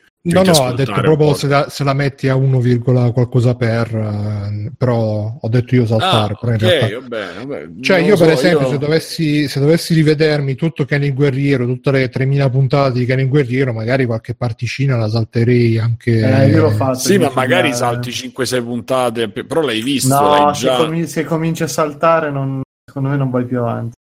Oppure te la metti in sotto. Io mi vidi in sottofondo tutto Gigi la trottola, bellissimo. Eh, grandi, grandi risate, ma perché me l'ero già visto? Perché poi c'è anche quell'altra cosa, no? Che uh, un tempo te le vedevi una volta al giorno, una esatto. volta alla settimana, e quindi sì. avevi il tempo di metabolizzarne. Adesso invece, bom, bom, bom, bom, bom, una dietro l'altra, manco la finisci di vedere una, già parte quella dopo e quindi però poi intanto se te le vedi una volta alla settimana ti rompi il cazzo di aspettare per il è veramente sono veramente problemi ridicoli di gente ridicola che veramente la bulimia delle serie tv. Non dovrebbero esistere. Vabbè Fabio, ti hai giocato gli Yakuza 6 così parliamo un po' di videogiochi. Che sì, ci dici di Yakuza 6? Sto giocando ancora, non l'ho finito anche perché poi tra Beh, l'altro per, esce... per, gli, per, gli, standard di free playing è come se lo fossi già giocato tre volte. anche perché poi esce, mi sembra dopo domani. Domani. Eh, come, fate? come mai ce l'hai avuto in... Eh, in scrivo recensione per uh, The Shelter. Ah, capito? E noi che scriviamo le recensioni per free playing, cazzo, al solito.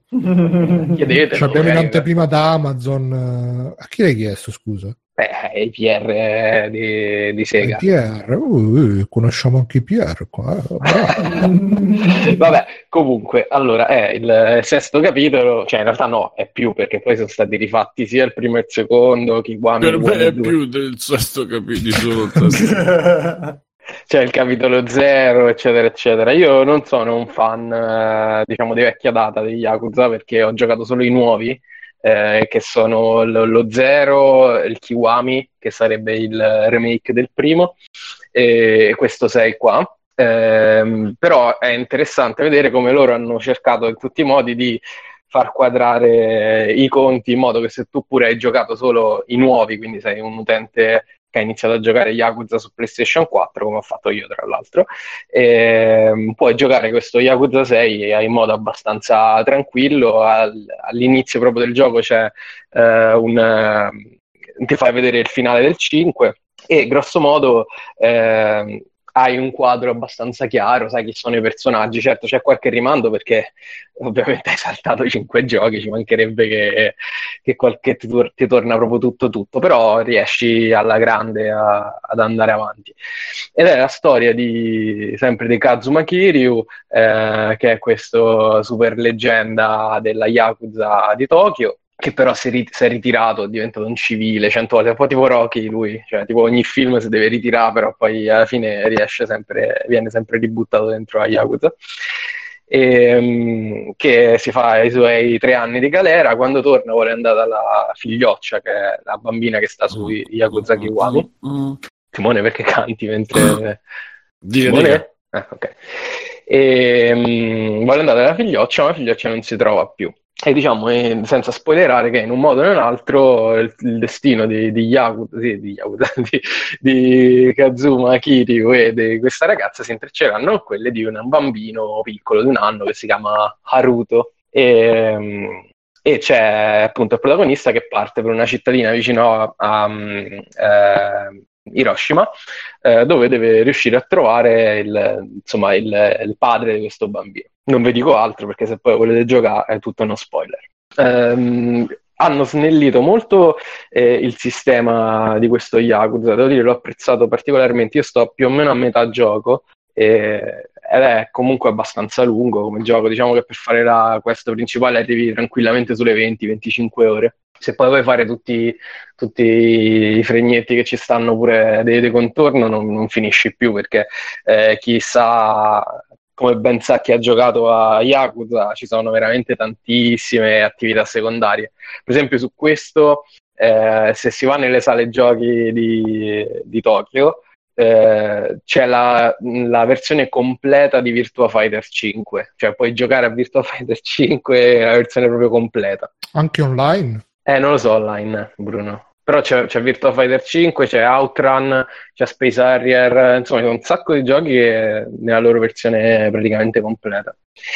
E, ehm, ed è, dicevo, hanno snellito un sacco di roba eh, che era effettivamente troppo insomma, nei, nei, capitoli precedenti, che erano giochi comunque PlayStation 4, era ormai eh, anacronistica. Cioè, anche il fatto, per esempio, che quando partivano gli scontri con i personaggi, cattivi, ecco, insomma, diciamo così, eh, si veniva teletrasportati in una istanza a parte, come se fosse un gioco di ruolo giapponese con eh, gli incontri casuali, no?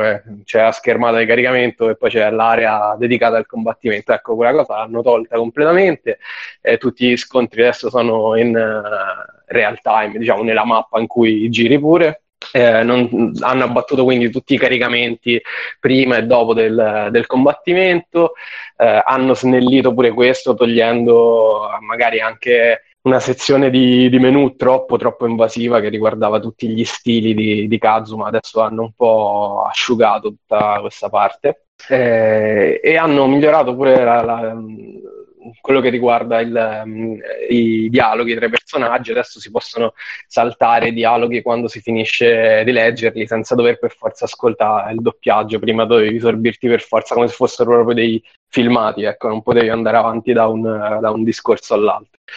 Ehm, io lo consiglio, probabilmente anche se non avete mai giocato altri Yakuza, magari datevi una letta ai, alla, alla, wiki, eh, soprattutto se siete interessati a due caratteristiche che secondo me Yakuza ha ed è, ed è, uno dei migliori giochi per quanto riguarda queste cose. La prima è eh, a livello di scrittura, perché forse è l'unica, mm. l'unica cosa che riesce a ricordare i film di Yakuza che tanto piacciono a Bigio, che oggi si è addormentato e non è dei nostri.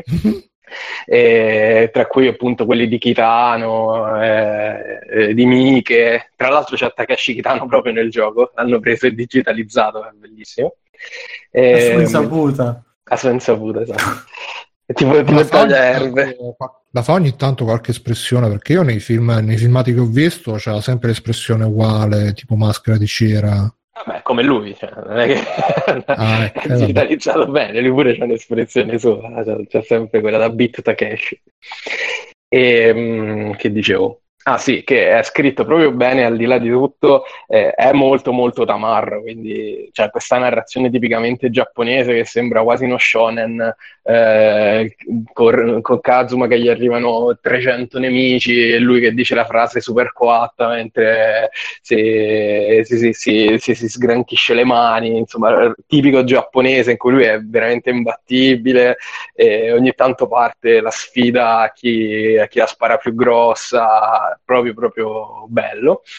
E poi riesce, e me ne sono accorto adesso che, insomma, che sono stato in Giappone, eh, riesce veramente a catturare sia lo spirito cittadino del Giappone, eh, sia quello un po' più rurale. Eh, tanto è vero che eh, andando proprio nelle zone cui, che sono poi ispirate a quelle di Yakuza, cioè il quartiere di Kabukicho, che quello a luci rosse di Tokyo, luci rosse poi, vabbè, eh, quello un po' pubblico. Eh no, dici, dici, dici, no, beh, nel, senso che il quartiere a luci rosse di Tokyo è boh, quartiere di casa mia a Roma, cioè se vai all'Euro è molto peggio del quartiere a luci rosse di Tokyo, però vabbè. E, um... ah, ma quindi non ci sono le donnine facili, i costumi? No, mai viste, mai viste, ci sono andato diverse volte, siamo stati in, durante il soggiorno, quindi proprio no. E, ehm, comunque dicevo che addirittura mi sono poi eh, riuscito a orientare nella Kabukicho vera, perché c'è una, una fedeltà nella ricostruzione proprio dell'ambiente, mh, ma non solo dell'ambiente a livello poligonale, ma proprio dell'ambiente a livello di atmosfera, che è proprio fantastica. Nel bene e nel male, tra virgolette, nel senso che ci sono poi tutte le, le stupidate tipicamente giapponesi. Per esempio, ecco Bruno, vattene a vedere questa cosa perché secondo me a te ti interesserà molto. C'è un minigioco in cui puoi chattare con eh, due pornostar. Ah, sì, webcam, sì esatto. Hanno, hanno, preso proprio due pornostar giapponesi e praticamente c'è tutto un minigioco lunghissimo in cui puoi devi premere i tasti a tempo e queste cose spogliano sempre di più. Cioè, è pieno di queste idiozie tipicamente. Fin dove arriva, scusa? Fino a che punto si spoglia? È, rimane in reggiseno mutande, però insomma un reggiseno molto eh, molto piccolo, molto piccolo. E comunque poi mm. c'hai il nome e il cognome di lei, te la vai a cercare come, come ho fatto io. Eh, eh, vabbè, è facile così. E, e, lì te lo spari il pugnettone. Esatto, esatto, esatto. Ah, non te lo toglievi il reggiseno, eh, adesso però... no, comunque ecco, è fantastico per quello e poi riesce a, a riprendere pure lo spirito invece della parte rurale. Io non sono stato a Hiroshima durante la vacanza, però insomma mh, ho girato un po' la provincia tra Nara, le parti più esterne di Kyoto, eccetera, eccetera, e c'è proprio una ricostruzione anche dei, dei vicoletti, del, del, dell'architettura, cioè è bello, cioè proprio Ilaria mi, ha visto mentre giocavo e pure lei mi ha detto madonna come è fatto bene questo gioco perché sembra proprio di fare un piccolo viaggio in Giappone, da quel punto di vista è fantastico.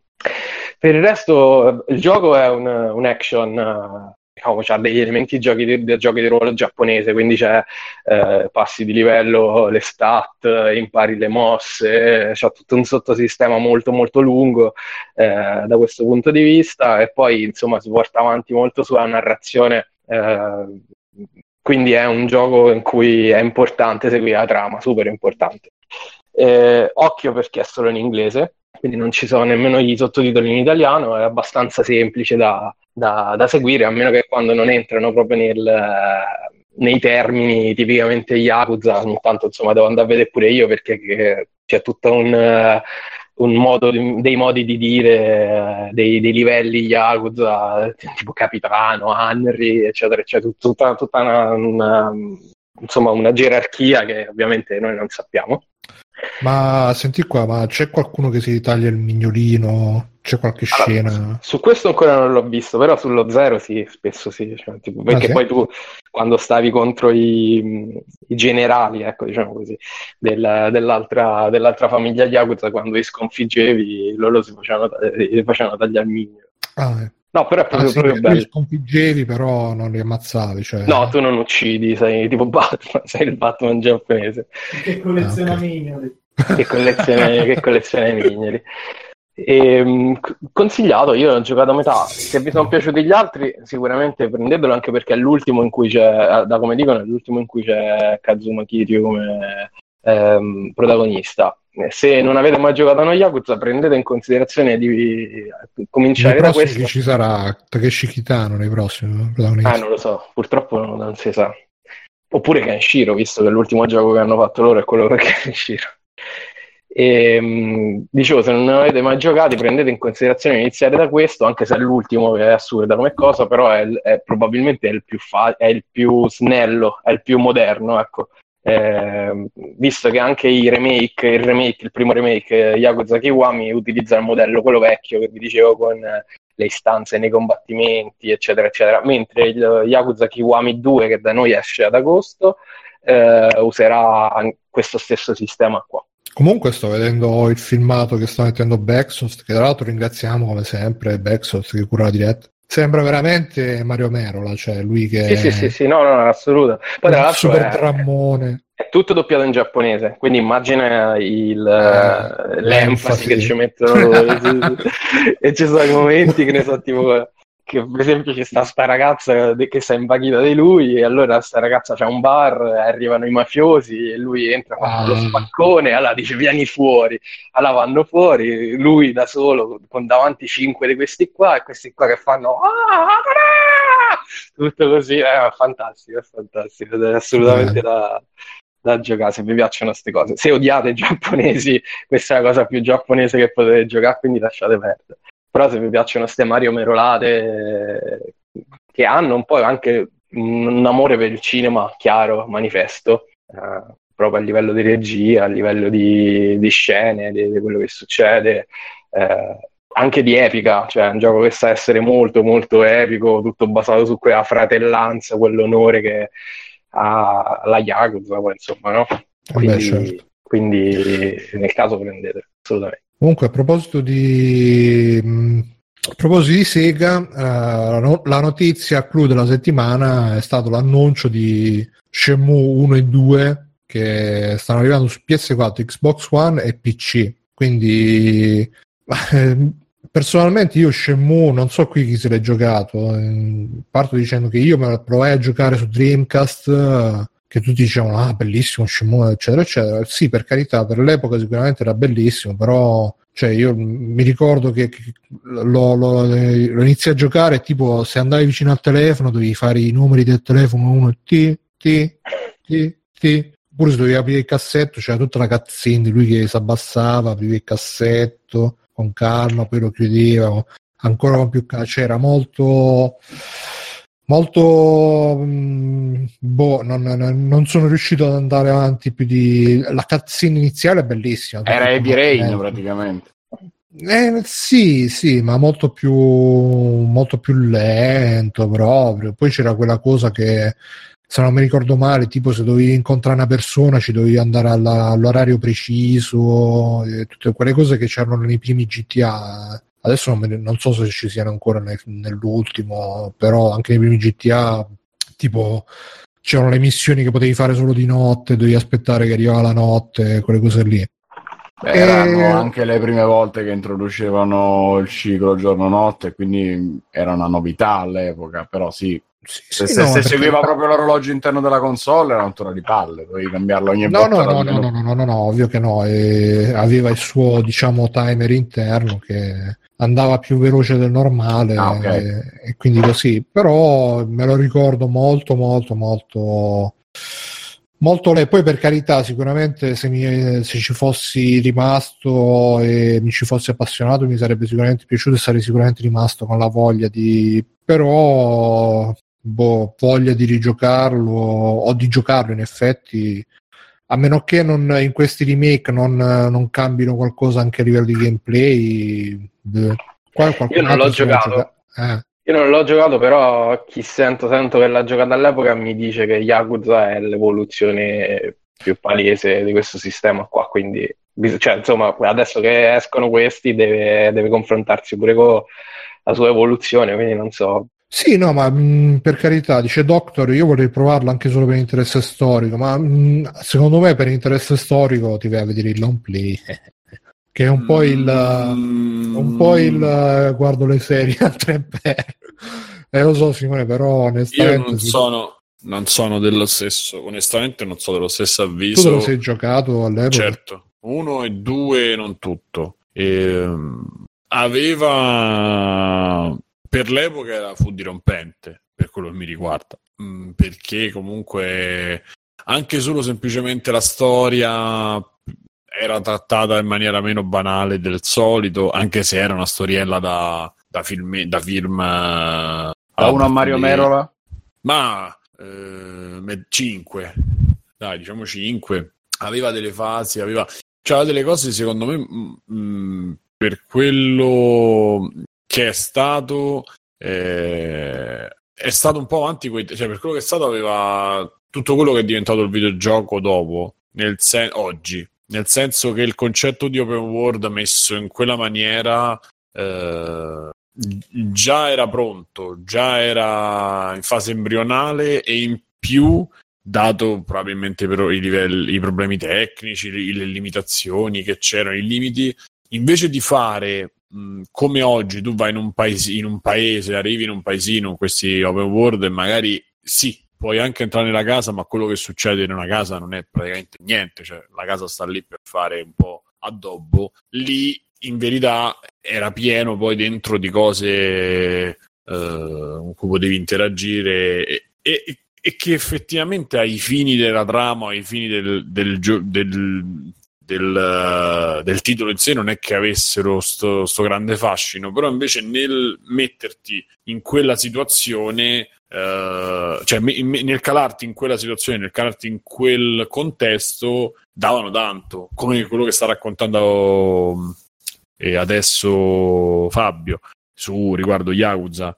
Quindi capisco l'affezione che le persone hanno poi su una console sfigata e, e quindi c'è tutto un fascino da quel punto di vista. Capisco che l'idea della remastered può dare... Ah sì, perché la remastered di Shenmue non c'entra niente con Shenmue 3, che poi alla fine è quello che hanno annunciato. Sì, adesso sto rifacendo un attimo pace col cervello anche. E poi da come so io, Shenmue 2 finiva proprio a cazzo, nel senso che finiva proprio nel momento clou eh, io sì. ho sempre saputo sta roba, quindi è tipo Half-Life eh, episodio, cioè proprio la sfiga degli episodi 2. Sì, mi ricordo, io il 2 purtroppo giocai metà perché non lo so, onestamente non ricordo. Il primo l'ho, l'ho completamente finito eh, e ci ho, ci ho, passato diverse ore. Um, Era molto lungo come gioco? No, non tantissimo. Se, se, volevi andare subito alla fine, no, c'avevi delle fasi, dovevi fare allenamento, dovevi fare delle fasi obbligatorie, però poi c'avevi tutte le cose un po' laterali. E mi ricordo che anche se le side quest non è che non fossero tantissime, però c'era.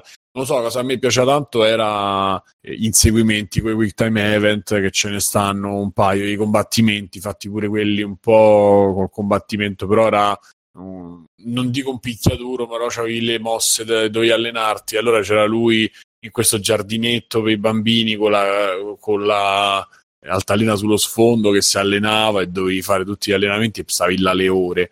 Poi andavi appunto delle determinate cose le facevi di notte, determinate di giorno, potevi usare, noi Pacinco, però potevi usare i giochi, quelli con la biglia che devi, spost- devi praticamente muovere la base, la, di muovere il labirinto, la biglia con la pendenza la porti al gol. Mm-hmm eh, c'erano, mettevi, compravi le gomme, compravi, andavi ad aprire tutte le porte. C'aveva questo tipo di approccio che a, ad oggi fa anche un po' ridere, però consideratelo, cioè, considerandolo e calandolo in quel contesto, aveva un suo fascino. Onestamente oggi non so neanche se lo rigiocherei. Cioè, eh, magari se te lo... Cioè, forse gratuito, in maniera gratuita, qualche ora ce, ce la farei. Non so se mi prenderebbe come, come all'epoca, questo no. Eh. Ma vi posso dire la cosa più figa che mi sono dimenticato di dirvi di Yakuza sì. al volo? Eh, su, in quel quartiere che poi è ricreato c'è lo stesso identico ristorante in cui sono stato io in Giappone che vende gli stessi identici piatti agli stessi identici prezzi. Cioè, questo per darvi mm. un'idea della cura che c'è nella ricostruzione di, di Yakuza. E del fatto che non cambiano mai tariffe. no, beh, è ambientato ad oggi, questo qua nel 2016, quindi eh, è aggiornata la tariffa. Oggi no, nel 2016. Vabbè, dai, un anno fa, dubito che sia aumentato così tanto il prezzo del sushi. No, veramente, quando l'ho visto la prima volta ho detto minchia. E questa cosa, cioè, queste cose nel, in Shenmue c'erano appunto e credo che, credo che è uno di quei giochi che, che dovevano essere apprezzati e potevano essere apprezzati in quel momento. Uh, ma non nego che anche cioè, se, se, qualcuno prova a giocare oggi, magari lo troverà interessante. Se hanno lasciato tutte le legnosità che c'erano, è un po' dura perché io mi ricordo che quando tu prendevi un oggetto per fare l'animazione di tutte le mani, visto che motion capture non credo ci fosse, se c'era l'avevano usato proprio al minimo. La mano praticamente il il palmo della mano era una cosa ferma, bloccata di, di, di, di, di granito, e il resto delle dita si muovevano con una fluidità e una naturalezza che lascio a voi eh, l'idea, insomma, era una cosa imbarazzante. Faceva ridere già, a me faceva ridere già in quel momento, eh, figuratevi oggi. Quindi ci sono delle cose che forse andrebbero un po' smussate e sistemate, ma per il resto io credo che possa avere senso. Voglio dire, stanno facendo una remaster di Spiro. È tutto, è, è tutto veramente. Eh, però, tutto... purtroppo mi sa che comunque sarà dura che, che ci mettano mano più. Cioè, già Shenmue 3 pare Shenmue 1 remaster. Eh. Figuriamoci se, se facciano. Oddio, Mai Ma basterebbe che non, che non, mostrino quell'animazione, cioè capito? Non c'è bisogno di, di rifarlo. Sì, o magari che si possono skippare un po' di robe invece di vederle obbligate. Non mi ricordo se quelle, tutte quelle animazioni di aprire e chiudere le, i cassetti erano skippabili o meno. Io mi ricordo non skippabili, però... Boh, Onestamente magari... è passato troppo tempo, quindi... Ad aprire e chiudere i cassetti. Sì, e poi voglio dire, a parte Yakuza e poi da, da, un punto di vista diverso, quel tipo di ambientazione comunque non c'è mai stata eh, e non c'è stata dopo. Quindi a questo punto, cioè, solo per questo vale la pena. Sì, sì, no, per carità, ma è, è que- sono quelle cose che comunque, eh, appunto, per, per, valore storico, per curiosità, le vorresti recuperare, però poi quando ti ci metti a giocare magari non c'è il tempo di metterci, mettertici costantemente e con, con dedizione, non, non riesci, non, non le puoi proprio cioè, io per esempio sono stato sempre curioso degli Ultima, perché tutti dicono, ah, gli Ultima, i grandi RPG, grandi RPG per computer, di Road British, grande trama, grande tutto, grande libertà anche, però... Eh, cioè sono robe che onestamente le vedo veramente inapprocciabili. Se ti vai a vedere una mezza schermata di un'ultima ma anche quelli più moderni sono robe che così cioè, bisognerebbe proprio metterci sì, e perderci non le giornate, le settimane, ma anche solamente per rientrare tutto nella, nella forma mentis dei comandi da tastiera, che, ma che ti devi fare la mappa per, per i cazzi tuoi. Vabbè che magari la mappa non te la rifai, però insomma sono comunque robe in cui è difficile e sono difficili secondo me da recuperare nel loro stato originario, non perché sono brutte, ma perché hanno un'interfaccia che è un'interfaccia e delle, delle, convenzioni anche di design ormai, a cui ormai non siamo più abituati. Eh, cioè sarebbe come, come, dire no, da oggi in poi non c'è più il frigorifero, c'è la ghiacciaia e ti devi andare a comprare il ghiaccio ogni giorno per tenere roba in frigorifero, che mai sì. Però, Ma sai che c'è Eppure qui eh, torniamo al discorso che facciamo sulle serie TV. Secondo me, se, o c'è una passione tua personale verso quel tipo di prodotto, allora magari ci provi e poi ti piace anche, oppure un legame affettivo, altrimenti non so, uh, non saprei come, come può essere approcciabile da una persona nel 2018 Comunque ci dice Doctor che ci sono, ci sono, i controlli aggiornati e il time skip per saltare le parti, le parti pallose, probabilmente, quindi magari c'è ancora speranza. Più che altro c'è sì, speranza perché... perché... Vai, vai. vai. No, dico poi alla fine al succo, 4-5 scene belle, cose, ma anche di più, però insomma, delle situazioni interessanti, il gioco ce l'aveva, eh. Non è che era soltanto, ah, vado lì a comprare gomme o vado lì a giocare al pacinco di, di turno, insomma, c'erano anche delle cose eh, ripeto, c'è un inseguimento, uh, almeno uno me lo ricordo, molto bello eh, nel mercato e tu butti giù il banco sì, del sì. mercato, tiri la frutta. Cioè, quella roba è molto bella, anche oggi secondo me. Eh, poi appunto sta cosa, lui c'era sta ragazza, la mamma e il papà che cazzo era, mi ricordo la ragazza rubata, eh, rapita, poi c'era quel rapporto col padre, la madre, la famiglia, cioè comunque stanno delle cose che anche oggi possono essere apprezzate. Il fatto è che ti deve piacere un certo tipo di gioco. E alla fine Shenmue è, un po' un unicum, ripeto, Yakuza l'ha un po', un po' continuato quella tradizione, ma per il resto è stato un unicum, è rimasto un unicum. Sarà un bene, sarà un male, non lo so, però so, il suo valore io glielo riconosco. Cosa non riconosco a Spiro? Loro Spiro. Eh, ma sì, perché fa parte di quei giochi del momento in cui l'evoluzione tecnologica iniziava a permettere un maggiore realismo e quindi la sperimentazione anche artistica, se vuoi, andava nella direzione di facciamo le cose verosimili come nella vita reale, eccetera. Shenmue è stato forse uno dei primi giochi 3D a simulare tante cose da film di, di vita comune, reale, eccetera, cioè elementi di fantasia GTA è quello che viene nominato più spesso quando si parla di simulazione di vita reale, tra virgolette, di criminali, ma comunque di vita reale, però eh, GTA è sempre esageratissimo in realtà, tanto che a poi... A proposito di GTA, scusa ti interrompo sì. un attimo, ma mi dicono che l'online è una roba veramente diventata una cosa strepitosa. Mi raccontavano che veramente tra le rapine che fai, fai business della droga, fai delle cose, è tutto, tutto online. Cioè, mi è quasi venuta voglia di prenderlo solo per 40 euro. Non so.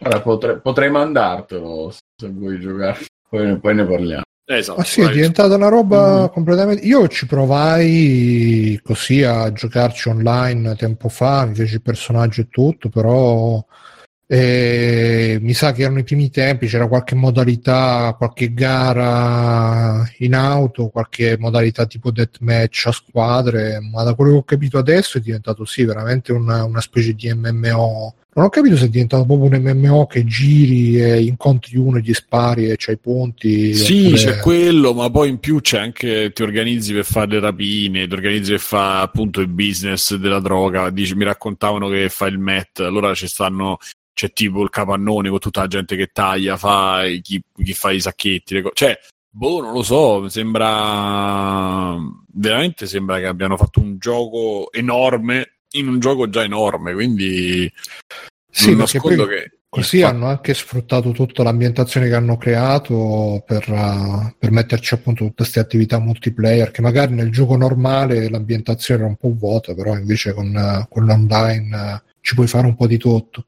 Eh, quindi il pensiero mi è venuto perché c'è una persona che mi ha detto dai mettilo che magari ci andiamo a fare qualcosa, un giretto insieme.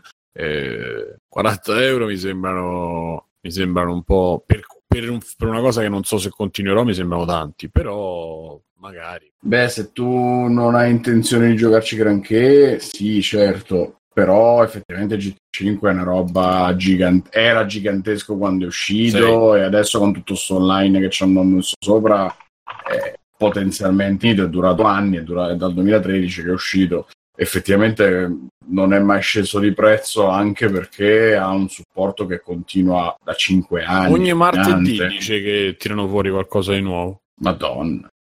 Manco Destiny. Eh, eh, hai capito. Vabbè, basta, Ale, scusa. Sì, no, tanto me lo so perso quello che stavo facendo prima. Cioè, volevo fare un paragone dicendo appunto c'è GTA che eh, nella sua esagerazione viene spesso nominato come il gioco realistico per eccellenza, ma Shenmue forse è quello che ci si era avvicinato di più, o, o Yakuza appunto ai giorni nostri. E, mh, è quel tipo di, di esperienza che rimane mh, particolare, ma proprio non per tutti, non potrebbe mai diventare secondo me una cosa di, di massa come, come GTA, proprio perché è come so, nel cinema il film realista che ti racconta tutta la realtà di tre giorni pezzo pezzo, cioè Ladri di biciclette non potrebbe mai essere un film mainstream eh, se lo proponi oggi a dei ragazzini, mentre l'Italian Job sì, che cazzo, mm, per fare un esempio esagerato. Shenmue è un unicum per quello, perché almeno per quello appunto che mi sono letto e visto, perché anch'io purtroppo, essendo stato troppo piccolo all'epoca, non l'ho, non l'ho giocato. Non l'ho potuto giocare soprattutto in quel momento e non sono mai riuscito a recuperarlo dopo perché non mi ha mai attratto via appunto di tutti i racconti, eccetera, dell'estrema lentezza, della. Cioè, mi sembrava poco gioco. Mh, mm, tutto qua. Comunque, mm, vabbè, a parte Shenmue è stato annunciato anche il Mega Drive Mini, così finalmente, finalmente, chi, chi se lo compra qua? Mirko, tu ce l'hai avuto da piccolo, te lo compri? Sì, adesso. ce l'ho avuto, ma no, non lo ricompro. No, non c'è questa nostalgia. No, no, ma cioè, con tutto il, il, modo più semplice e più economico per giocare a ste robe, non vedo proprio. Ma proprio il mio interesse nelle mini console è morto. L'oggettino cioè, che ti metti davanti a l'oggettino. No, lo ricordi? No, eh, no, no, no, Vabbè, qualcuno se lo comprerà il Mega Drive. Alessio, tu? Mm, non lo so, dipende. L'hanno non già so, per fargli lo spre- Alessio, per fargli lo sfregio, per, così lo hackeri e ci installi Super Mario. Dice, eh, questo drive, solo no, a questo serve. No, eh, eh. no, non potrei mai. Io ce l'ho uno dei pad più un... brutti della storia. No, era bellissimo. Ah, ecco. Non era così brutto. Aveva, aveva un design quella console futuro rispetto ai scatoloni grigi, quei tasti vabbè, colorati. Vabbè, possiamo chiudere Free Playing qua. Eh, il Super Nintendo ancora oggi dalle bello. mele a no, tutte le console bello, il, Super, il Super Nintendo, Super Nintendo europeo. Lo, sca- Nintendo... lo, scatolone dell'Eurospin da 0,50 centesimi. il Super Nintendo europeo ancora da in culo a tutte le console che sono uscite dopo come disegno. Concordo. No, non, non, vi azzardate a dire puttanate ma va ribadito che il Master System aveva un design di merda invece il Mega Drive era molto figo. Il Mega Drive era bellissimo ragazzi. Sì che, ah. che, che era poi un finto lettore CD, CD eh. prima che esistessero i lettori CD no, non, non, non, so se poi ricordate cosa cazzo diventava quel mega CD che poi non si è mai capito il 32 per il mega CD diventava un hi-fi e non leggeva manco i, giradi- i, i, i vinili. Non leggeva i vinili no no proprio il giradisco cioè, non leggeva il giradischi perché? No, dai, però quella cosa che, che è tipo Dragon Ball che diventava sempre più potente che e non era nemmeno la sua forma sì, finale poi, poi, erano quei 16k perché alla fine ci girava Prince of Persia quello che girava su 486 non è che eh, l'unico, l'unico, che poteva rivaleggiare forse era il Game Boy. Quella era un'altra console che aveva 3000 accessori. Che si diventava come Optimus Prime aperto. Se c'è lente ingrandimento, le casse. La Game Boy Camera, ve la ricordate? Ah, te la ricordo. Ma ricorda. Senti, Fabio, tu te lo compri allora sto Mega Drive? No, uh, sì, dai. Voglia, dai. Eh, Sonic. Mai più eh? senza. Se lo sembra danno in bundle con Spiro. Vabbè, tu tanto hai le conoscenze con i PR di Sega, non te ne mandano 3-4 se io chi. I, P- I PR di Spiro. Mo ciao Fabio! Andiamo a farci una... un, crescione. un crescione. Comunque ci hanno appena e fatto poi una tutti a rimorchiare. eh, alla ah, Ci vediamo al bagno 61, eh.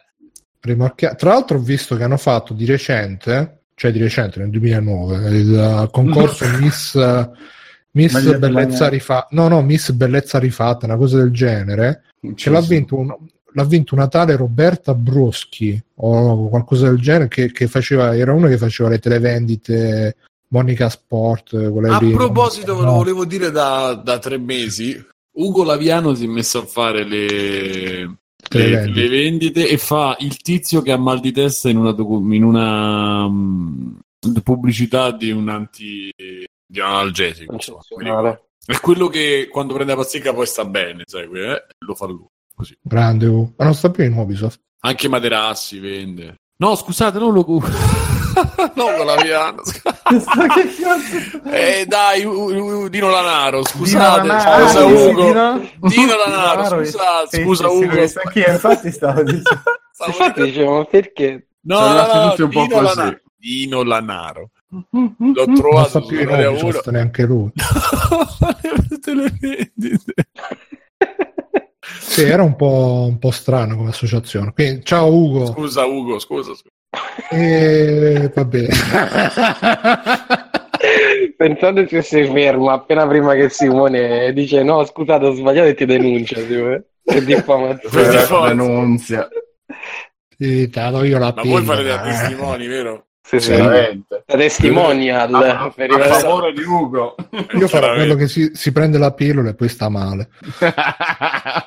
Ah, ci dicono in chat di Nolanaro lo fa da anni. L'anno scorso era in Spagna. L'anno tra l'altro con la H, Vabbè, signora, signora Rivoli, sì, una laureata come lei. Le televendite di Ugo Laviano, titolo della puntata, sicuro.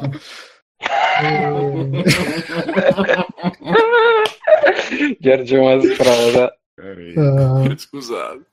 Scusate, ma l'avete visto? L'avete visto? A proposito, ma te lo immagini momenti... Laviano che al mal di testa tira un porcone. ha scritto HD ma, ma, scusate, ma qualcuno ha visto a proposito di momenti imbarazzati Berlusconi che fa che conta mentre Salvini parla? Vabbè, è impossibile non averlo visto. No, perché... ma non il meme, il video con lui che, che, che ripete la bocca. No, ragazzi, è una cosa. Vediamo se lo trovo. Una roba eh, vola altissimo. C'è quello che parla lui e fa tutti i gesti. Stavo, stavo morendo. Ci manca che fa le corna. Eh, no, quello Vabbè. è un grande classico, non è che puoi recuperarlo così senza costruzione drammatica dietro. Sì, infatti.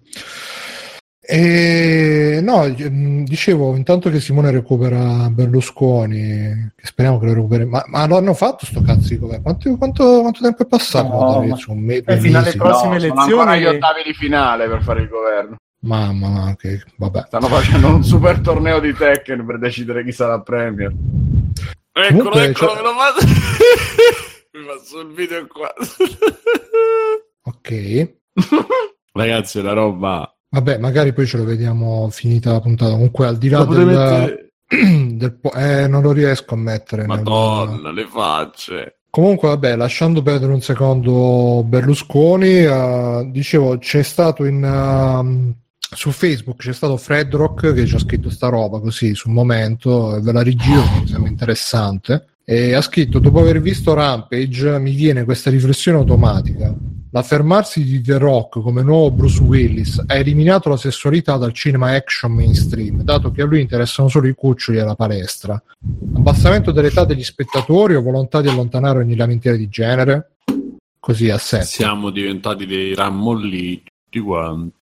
A me onestamente però non dispiace che non c'è più la scena d'amore di sesso in mezzo ai telefilm action, perché onestamente quando vedevo tipo perché i film... Tu solo i muscoli. Ma sì, ma quando vedevo i film che ci dovevano mettere per forza sta figa, che ci doveva essere la scena del bacio e magari della mezza trombatina, cioè non, non, non mi sapeva di niente, non so voi. Mirko, tu... Ma...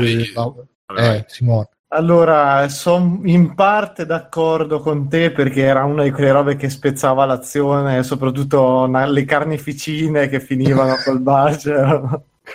una di quelle robe che mi hanno sempre lasciato un po' cioè, tipo appena ucciso 50 persone crivellati di colpo, mani mutilate eh? oh, quanto mi piaci, grazie è un po' strano però cioè, è vero che secondo me, cazzo, se sei un vero eroe devi menare la gente, chiavare le donne e avere i soldi, quindi è ancora un passo avanti verso la sessualizzazione mondiale che ci porterà all'estinzione totale, no?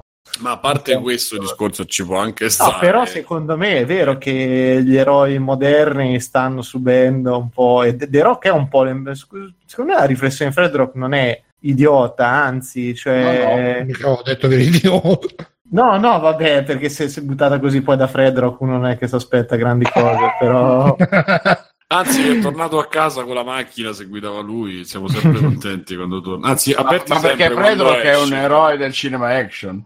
Eh sì, nella oh. sua mente forse sì. Però, però The Rock è veramente, secondo me, il tizio che le donne come un amico e non, non cioè, di, a differenza di uno Statham, ma magari che ho sentito più di una fare apprezzamenti, robe del genere su The Rock, ma non è che abbia mai sentito, sì è simpatico così, ma non ho mai sentito, ma ammazza che sesso che mi fa The Rock, pare che penso ma che se prova, provi a farci qualcosa ti schiaccia e muori alla prima posizione sbagliata, però...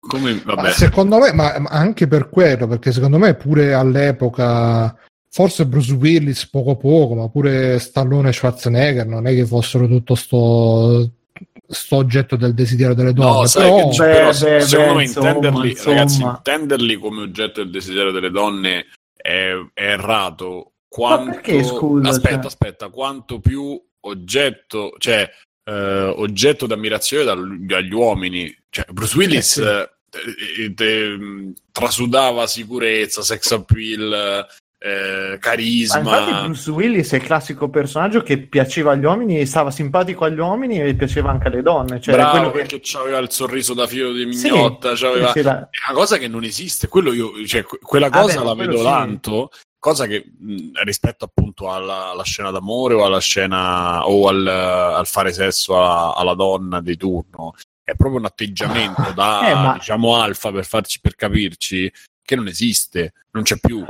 E, è quello che un, un pochino, invece in un certo tipo di cinema, secondo me, testosteronico eh, ci, può, ci, può, stare. Invece questo è diventato tutti pupazzoni, pure quell'altro sì, che sì, ha fatto Baywatch esatto, si può vedere. È morto, è sempre lui. È morto, no, quell'altro. Zac Efron. Ah, Zac Efron. No, eh, Sì, no, eh, Zac Efron è fatto di Bolberg, là, Goldberg, Bromberg, non mi ricordo. No, ma guardate che l'esempio che invece io ti faccio è con quello con cui ci avevano puntato tantissimo, che era Gerard Butler, che in 300 era proprio anche lui molto più apprezzato. 300 era il film fatto più per le donne che per gli uomini, secondo ma me. Ma in verità... Era, anzi, era per le donne e per i fascisti, però vabbè. Eh. eh. Eh. E poi praticamente Gerard Butler adesso sembra negli ultimi film sembra uscito cert, cioè lo vedi proprio, non, non farebbe arrapare proprio nessuno. Madonna, ho visto boh, due o tre film con lui e dico, madonna, questo che cazzo di faccia tirato fuori, cioè proprio invecchiato Cioè- male, ha perso veramente tutto, cioè è un clone brutto senza carisma dei cart- eh, no, dei Ah, secondo me perché è cambiato, Di il, Russell Crowe. È cambiato il modello di riferimento. Cioè, adesso piace Ryan Gosling, capito? Cioè, non è più il- Ma non- l'eroe action. Insomma, insomma.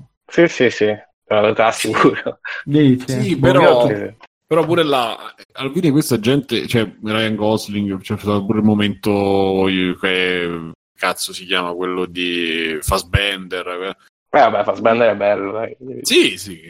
Però voglio dire, cioè, que- quella- que- quegli attori là non fanno più non fanno più il eh, non fanno più il film d'azione o il film eh, così un po' epico e te lo dimostra quella- quello che sta, che sta diventando la roba Disney purtroppo e quindi Marvel eccetera. Sono tutti Barbie e Ken non, non c'è una, una- una- No, neanche- in realtà, secondo me, la cosa di, di- di- a Disney barra Marvel è che è molto più sensuale per un pubblico femminile che per quello maschile. Sì, è vero. Mancano Che- cioè, che- completa- Perché mancano completamente le donne. Non ci sono Sì, proprio eh, più e donne. Ma poi tra l'altro se fai caso poi- ogni film c'è sta la scena di uno di loro che si lava le mani senza maglietta cioè ogni film c'è sta sta cosa ragazzi Sì, io vado al però- cinema a vedere la scena di loro che si lavano le mani senza maglietta sì ma possono attrarre secondo me una sedicenne due mesi Eh, ma lascia no perdere. no no no fermate per lascia io conosco stare. gente che si Sì, strapperebbe due è occhi. uno sì aspetta uno Capitan no. America Ma guarda che, guarda che fa- facci caso che guarda, guarda che sta veramente, si stanno veramente invertendo le cose in cui cioè ogni tipo di maschio possibile e immaginabile c'è nei film. In Infinity War ci sarà Sì, sì. Ce l'hai dal maschio caucasico biondo a quello leggermente olivastro, passando per il nero con il capello rasato, a quello nero con i capelli invece più rasta. Cioè, ci hanno tutti di donne chi c'è? Non me ne vedo. sì, vedova no, ma nera. guarda, Ah, vedova nera. Cioè, Vedova Nera e Scarlett, e Scarlett, che sono le persone veramente cioè, boh, messe meno lì. più assessuate del mondo. Sì, assessuate comunque, totalmente. nel- nell'idiozia, per esempio, io oggi stavo- stavo, c'era la televisione accesa a cena e al Grande Fratello, che ovviamente non vedrò come tutti i grandi Sì, sì. pensatori, con Simone sabato sera. Esatto. ricominciato? eh, deve ricominciare a breve. Deve ricominciare a breve, però fanno un- adesso hanno fatto una selezione speciale con i super boni del Grande Fratello, che sono questi tre I eh, super buoni del sì, sì, sì. che sono questi tre palestratoni che hanno messo tipo a lavorare alla terra e quindi c'è sta la D'Urso e tutte eh, le, le idiote vicino a lei che stavano lì Maledì, eh. sì, Ma che questo, ragazzi, cioè, no, cioè, da- ragazzi, da questo, questo da una parte è un bene, cioè finalmente che la- si sia accettato il fatto che le donne possono arraparsi tanto e Sì, quanto sì, sì, gli uomini. Io aspetto Meno col colpo grosso, colpo grosso maschile. Cin, cin, cin, cin. No, per- tutti però, i piselletti mossi, però il problema, il problema è, torna è che sta- la stanno, stanno veramente disintegrando la donna come figura dall'altro punto di vista, eh. perché diventa me- ta- tanto eh, ormai cioè, maschilizzata nel senso di che sono accettati certi pochino comportamenti che era ora che una volta ti dici madonna quella quanto era grezza eh, non, non si possono no? perché una donna Non sono tutte che- così. Esatto, sì, però stanno eh, dall'altra parte veramente appiattendo tutto l'universo femminile Sì, verso sì. un baratro, ve- verso una cosa su cui tu non devi avere desideri perché potresti Beh, ragazzi, essere però, cioè la sì. ghettizza- è la ghettizzazione più estrema eh, ormai da quel Altered Carbon, eh, da quello che ho capito, invece, è però era abbastanza. Vabbè, stavo dicendo in generale, però comunque, sta cosa degli action. eh, Io non l'ho visto Altered Carbon, ma chi sento sento parla di lui. Parla di lui e basta, sì, nonostante ci Ah, fosse la io- poliziotta Beh, nuda. la poliziotta, la poliziotta Sì, è molto sì, eh. molto molto carina Oh, io l'altra volta che e ho tra l'altro la, la è puntata che ne parlavate voi, parlavate solo di lui. Eh, sì, beh, no, perché. Ma la- perché la- principalmente la si vede lui, infatti. eh, Sì, però Un bel secondo ragazzo. me, secondo me invece Mirko bel ragazzo con la, la mano sulla guancia un po' capito Alla South Park, bei cazzi. Eh, secondo me secondo me invece stiamo assistendo questa è una cosa tremenda per eh, le nuove un po' anche per le nuove generazioni più altro che si affacciano solo a questo tipo di cinema e, e a questo tipo di marketing. Stiamo, stiamo assistendo proprio a un eh, se prima era brutto che pensavamo l'uomo macio, la donna figa, adesso siamo arrivati proprio all'opposto, cioè sono, non sono persone reali. La donna cioè, macia, la donna macia, no, dico, la, don, la, donna figa, super, cioè Kim Basinger, le, le bellone, no? Però in mezzo c'era pure Michelle Pfeiffer, c'erano Jodie Foster, c'erano le McGryan, c'erano le, le, le bellezze anche un po' acqua e sapone, un po' naturali, normali, col difettuccio. Adesso stiamo assistendo a dei mascheroni. Ma non so, non so di, di Io...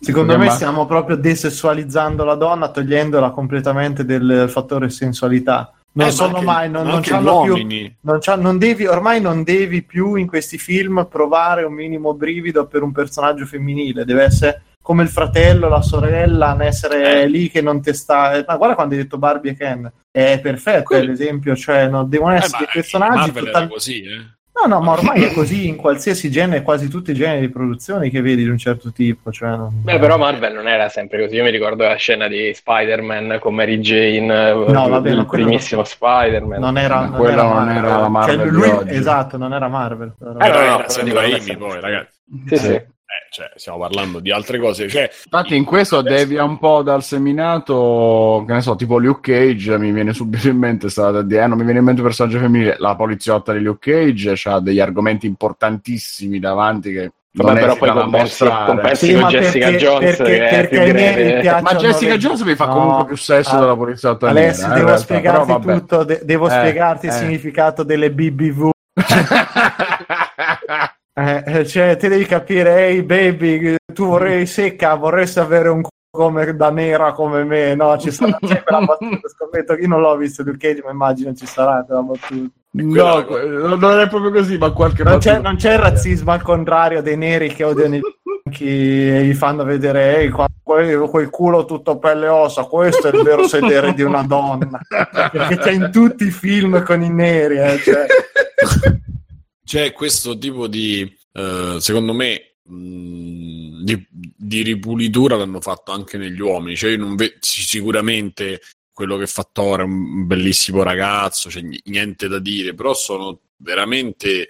Mh, sono poster, non, non sono. Ma guarda, pers- ma guarda, guarda, ma l'esempio io adesso per Fabio, cioè proprio l'esempio che hai fatto prima di Ryan Gosling. Prendi, prendi sc- le scene tra virgolette di sesso d'amore tra Harrison Ford in quello vecchio che era uno stupro fondamentalmente e, e questo di, di, oggi che è una roba cioè vedrà nel 2049 in cui sembrano i quindicenni che si scrivono i bigliettini una roba mamma mia cioè, no no no beh, da quel punto di vista sì cioè, una cioè, è molto più, è molto più arrapante R di Spike Jones in cui non la vedi mai e ti fa arrapare quella lì l'assistente vocale come cazzo è quella non in italiano però Ah, vabbè, comunque dai, fa la sua... Adesso in italiano non lo so, mi sa che l'ho visto in inglese. Chi era eh, quello dice quello italiano? Era Ramazzotti. Eh, sì. Beh, Ramazzotti non è male. Sì, lei sì, ma c'ha, c'ha, una voce che te, te voglia di mm. ucciderla da, seduta sì. sta. Forse sì. Eh, ma visto, visto, che c'è solo quello... per, però io credo, cioè, da, da, quello che nei trailer, anche nei film, in quelli che ho visto di Avengers, ma anche in Guerre Stellari, cioè non c'è in Guerre no, Stellari, Guerre Stellari è proprio grado zero sì sì, sì, sì, sì. sembrano veramente delle de, de pupazze delle pupazzette le donne ma anche gli uomini e questa cosa è, è, grave perché poi sono son prodotti di massa che vedono tutti e tanti anche adolescenti gli danno un'idea veramente errata di tutto quello che è sia un rapporto no un ma io ti dico prima, secondo eh. me eh, anche prima c'era sta cosa però sì, adesso però sta, passando sempre, sta passando sempre di più il fatto che desiderare una persona è quasi una roba peccaminosa di cui vergognare eh, quello, oh, sì, eh. quello sì No, comunque, tra l'altro, però mh, sarebbe interessante anche andare a vedere i sottotesti omoerotici che ci stanno in questi film. Adesso stanno... oh, ragazzi, Marvel Guerre, Guerre Stellari, sì, sì. mamma mia, c'è il pilota che quando si vedono cioè, forse esattamente sì, so, so, so ti viene quel, so... quel, disagio di quando no, non è che, c'ha, è che hanno un sottotesto molto più forte, sta, sta amicizia fortissima. Come Fast and più... Furious è la stessa cosa. Sì, sì, Fast and Furious è vero, anche quello è pieno, è pieno proprio da, da prima all'ultima scena, cioè, manca la scena in cui fanno la doccia tutti insieme e poi... Tutti è caduto la saponetta. Fa tutto parte del progetto gender. per farci no, piacere gli uomini. Cioè, se, se, pensiamo per esempio a Top Gun, c'era tutto, c'era il belloccio che però era anche action, che però c'era anche la, la bellissima scena della, però è vero che lì il personaggio femminile non esisteva, cioè adesso devi andare incontro a un pubblico, a un segmento pubblico che prima come non, non esisteva il personaggio c'era. femminile, scusa, sì, andava l'aereo, la loro donna. Dai, dai. L'hostess dell'aereo. Si scopava nel tubo di scappa di rifornimento dell'aereo a un certo punto. Adesso tu ti devi mettere in testa che il pubblico dei, dei Marvel sarà, adesso io non lo so, non ce l'ho i cose, ma sarà almeno il 60% femminile. Sì, sì. No, ma all'epoca... O femminile cioè, o Gogol. Eh, ma il bello è che all'epoca la, la, scena, la scena di sesso con la, con la tizia, appunto, eh, la mettevano per le ragazze, perché poi le ragazze pensa, si, si immedesimavano e dicevano, ah, magari Tom Cruise eh, pure a me mi mi portava, mi faceva. Adesso eh, non però... lo dicono perché non lo so. Boh. Ecco. Beh, ma perché il, ruolo, il, suo ruolo era semplicemente quello però comunque sì, a, a, me, a me quelle, quelle, robe non piacevano perché cioè, io andavo per vedere tipo, per esempio, mi piaceva Schwarzenegger perché tipo in Conan, in Conan il distruttore c'era la, la tizia che gli moriva appresso, eh, però lui era sempre duro. Alla fine ah, aspetta, bacia... tu dici quella che dopo che l'ha chiamata la getta nel camino. No, no, quello era. Perché no, no, quello era, era, un, era un bel momento. Quello era l'inizio di Conan. C'è chi no, non ha sognato di fare sesso con una donna e lanciarla dentro il camino subito. No, dopo. vabbè, perché poi lei si rivelava essere un super sì, era demone. Strega, strega. No, però era bello che lui alla fine, cioè c'era la tizia che lo, gli dava il bacetto sulle labbra e lui fermo, poi con, lui con le sue labbrone da scimmione, oh, è bellissima la scena. mentre invece appunto c'erano tutti questi film ecco prima citava non lo so se Pancadì diceva un grosso guai a Chinatown Cartra... quello era credibile perché Kurt Russell era proprio il ah no era Gogol addirittura diceva senza Kurt Russell che rimorchi un grosso guai a Chinatown sarebbe stato ma lì era credibile perché era lui il, il personaggio un po' gigione, il sì, tenero sì. gigione. Che... Dai, che poi quello c'ha un finale stupendo proprio di come va a finire la storia d'amore, cioè dai fermati, andiamo al camion, no, e se ne va, cioè top. Sì, sì. Mentre invece, appunto, ripeto, nei film action normali c'era sta roba che ci dovevamo mettere la figa, che poi il protagonista se la trombava e, e c'erano queste robe comunque inconcepibili di ste fighe che morivano appresso a Schwarzenegger, a Stallone, che boh, ripeto, non mi sembra che all'epoca fossero tutti questi desideri, tutto sto sti sex symbol per, uh, per le Ma donne. erano sempre di contorno al fatto che erano il simbolo da raggiungere per gli uomini. Sì, sì, no, era, era, più una roba, era più una roba per gli uomini che dicevano, ah, eh. se, diventi, se fai palestra poi ti fai la figa. Ma appunto sì. erano donne inverosimili, reali. Eh, però, sì, sì. sì. Eh, abbassamento dell'età degli spettatori o volontà di allontanare ogni materia. Secondo me è un po' tutte e due, ma anche proprio le, il, i tempi che cambiano Infatti, sapete chi farà il remake di Grosso Guai a Chinatown? Perché fanno il remake? Ah, è vero che fanno il remake. Fanno chi che fa il remake? Ma sei sicuro? Eh, boh, sì, no, l'ho sentito anch'io. Ma sì, tu ancora te lo devi vedere l'origine. Quando è che te lo vedi Grosso Guai a Chinatown? Vedrai che poi... Eh, non me lo vedrò. Vedrai no, io ce l'avevo dire... con, il remake, eh, non con... Eh, comunque sarà The Rock. Sì, sì, no. Ah, sì? Eh già. Uguale. Faccia una down. Sì. che poi tra l'altro ho letto per, co- per coincidenza che lui praticamente ha la controfigura. ah, sì. Vabbè, no, no, c'ha la controfigura eh, già, che... già, già, fallito in partenza perché esatto, è un cugino perché lui è, eh, perché lui è samoano no? Sì, è delle Hawaii samoano, cioè, dice che là sono tutti imparentati uno con l'altro. E poi anche quando, quando cioè, se ne vanno un po' per dire che sono incestuosi dei redneck incestuosi No, no, eh, anche sì, un po' sì, però dice che sono tutti tipo che, che, che, mm, eh, praticamente ho letto che quando si sono conosciuti la prima volta, ha detto, ah, ma tu sei quello, ah sì, ma tu sei parente a quello, ah sì, mia zia, mio cugino, tipo quando, quando si incontrano la gente del sud, dice, ah, io ti ho visto, ma tu a chi sei, a chi non sei. E quindi si sono ritrovati. Tra l'altro, la, la, controfigura di The Rock, che è, una figura tipo Rocky, che prima faceva il, il, il, teppista per i criminali e poi Sarredento, grazie a Drogo. Quindi è proprio un, una figura salvifica. Drogo, è un eroe del bene. sì, cioè tra un po' andrà in giro a fare i miracoli per la gente. Come Mazinga, però... un eroe positivo. Sì, sì, minchia. Cioè, ti, ti, vai da lui, The Rock, de, tocca mia figlia che sta male. Però se, se, voi ci pensate, The Rock è l'unico erede degli eroi action uh, degli anni 90 fanno, cioè non c'è sì, nessuno. Infatti, Vin Diesel ci ha Vabbè. provato, poi è arrivato lui, ha fatto sposta di una a poco con perché... le spalle triplo. Anche perché The Rock non puoi vestirlo in nessun'altra maniera che metta canotta e un paio di pantaloni militari. Eh, cioè, io ce lo voglio vedere The Rock a 70 anni con la barba che fa tipo il professore universitario o qualcosa del genere, non, sta, non riesce a stare dietro la cattedra. Robe, a parte che sarà morto per i leggeri steroidi che prende, però. Ma The Rock era lui che aveva fatto anche quel In film. In realtà farà il remake di Logan da, da vecchio. cioè era lui quello che fa il, um, il, come si chiama quel film che si buttava dalla dal palazzo, sì, sì, Skyscraper. Sì. Ah, che giusto, quello non me lo so mai uscito poi. Infatti. Film. Ancora no, ancora no. Ancora no, eh, non vedo l'ora. Ancora, ancora, sospeso in quel salto che non si salva a terra. Sì. E va buono. Ma boh, facciamo un po' un altro po' di extra credits qua. Chi c'è? Chi c'è? Vediamo un po'. Eh. Fabio, hai fatto? Simone, vai, Simone. Documentario. Allora, io ho visto su Netflix un documentario che si chiama I ribelli e praticamente eh, è la storia, devo finirlo, mi pare che quante puntate siano, e, è la storia di Dr. Dre e di Jovine, ricordo il nome, aspetta, Comunque Jimmy Jovine, dimmi. No, niente, niente, vai, vai.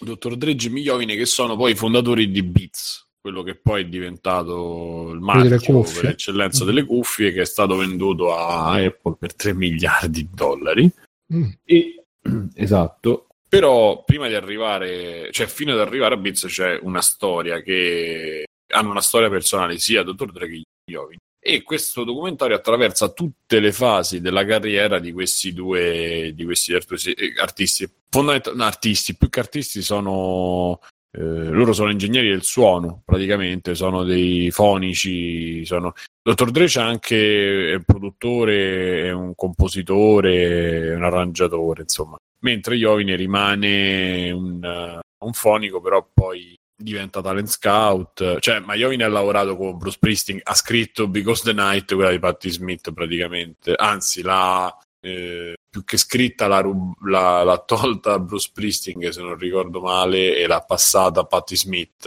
eh, cioè ha lavorato con gente di, di, calibro molto molto molto alto già da giovane Dr. Dre è quello che tra le, tra, tra le tante cose e persone che ha prodotto ci stanno i Black Eyed Peas ci stanno i No Doubt eh, i No Doubt no già erano insieme ci sta Eminem ci sta Marilyn Manson, cioè praticamente loro a un certo punto diventano soci, fondano la Interscope, che è una delle etichette case discografiche che hanno fatto la storia della musica dal 90 ancora oggi.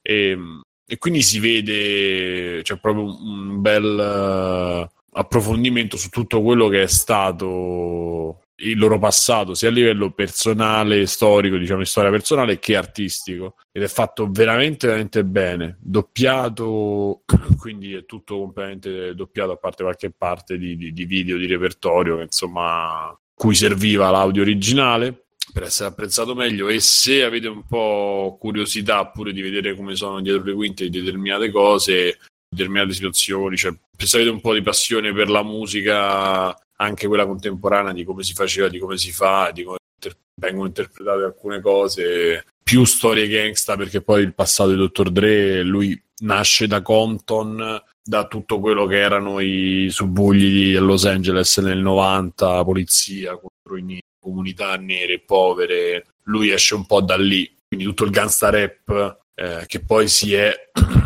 contrapposto a, a quello diciamo della, della East Coast, quindi tutta New York, Buff Daddy, Notorious B.I.G., c'è stato tutto il racconto di quello, c'è anche Tupac, perché il Dottor Dre tra tutti quanti aveva anche Tupac, eh, per dire così, tra i suoi e quindi vi dico, se siete appassionati, io direi a prescindere perché è fatto bene, però ovviamente se, se poi è un argomento che non vi interessa potete mollare, cioè potete pure lasciar perdere, ma vi consiglio di... Vi consiglio, ve lo consiglio, ecco un bel consiglio. I Defiant Ones, ho visto che si chiama in inglese, c'è sì. qualcuno che sta sta aspirando sul microfono. E vabbè, ehm, chi c'era più? Mirko? Extra credits? Eh, oddio, fammi vedere al volo cosa c'ho in sospeso. Allora, o mh, vi parlo de- velocemente del documentario che si, quello su Darksiders, che è uscito da un po', lo trovate su YouTube, che si chiama Darksiders The Documentary.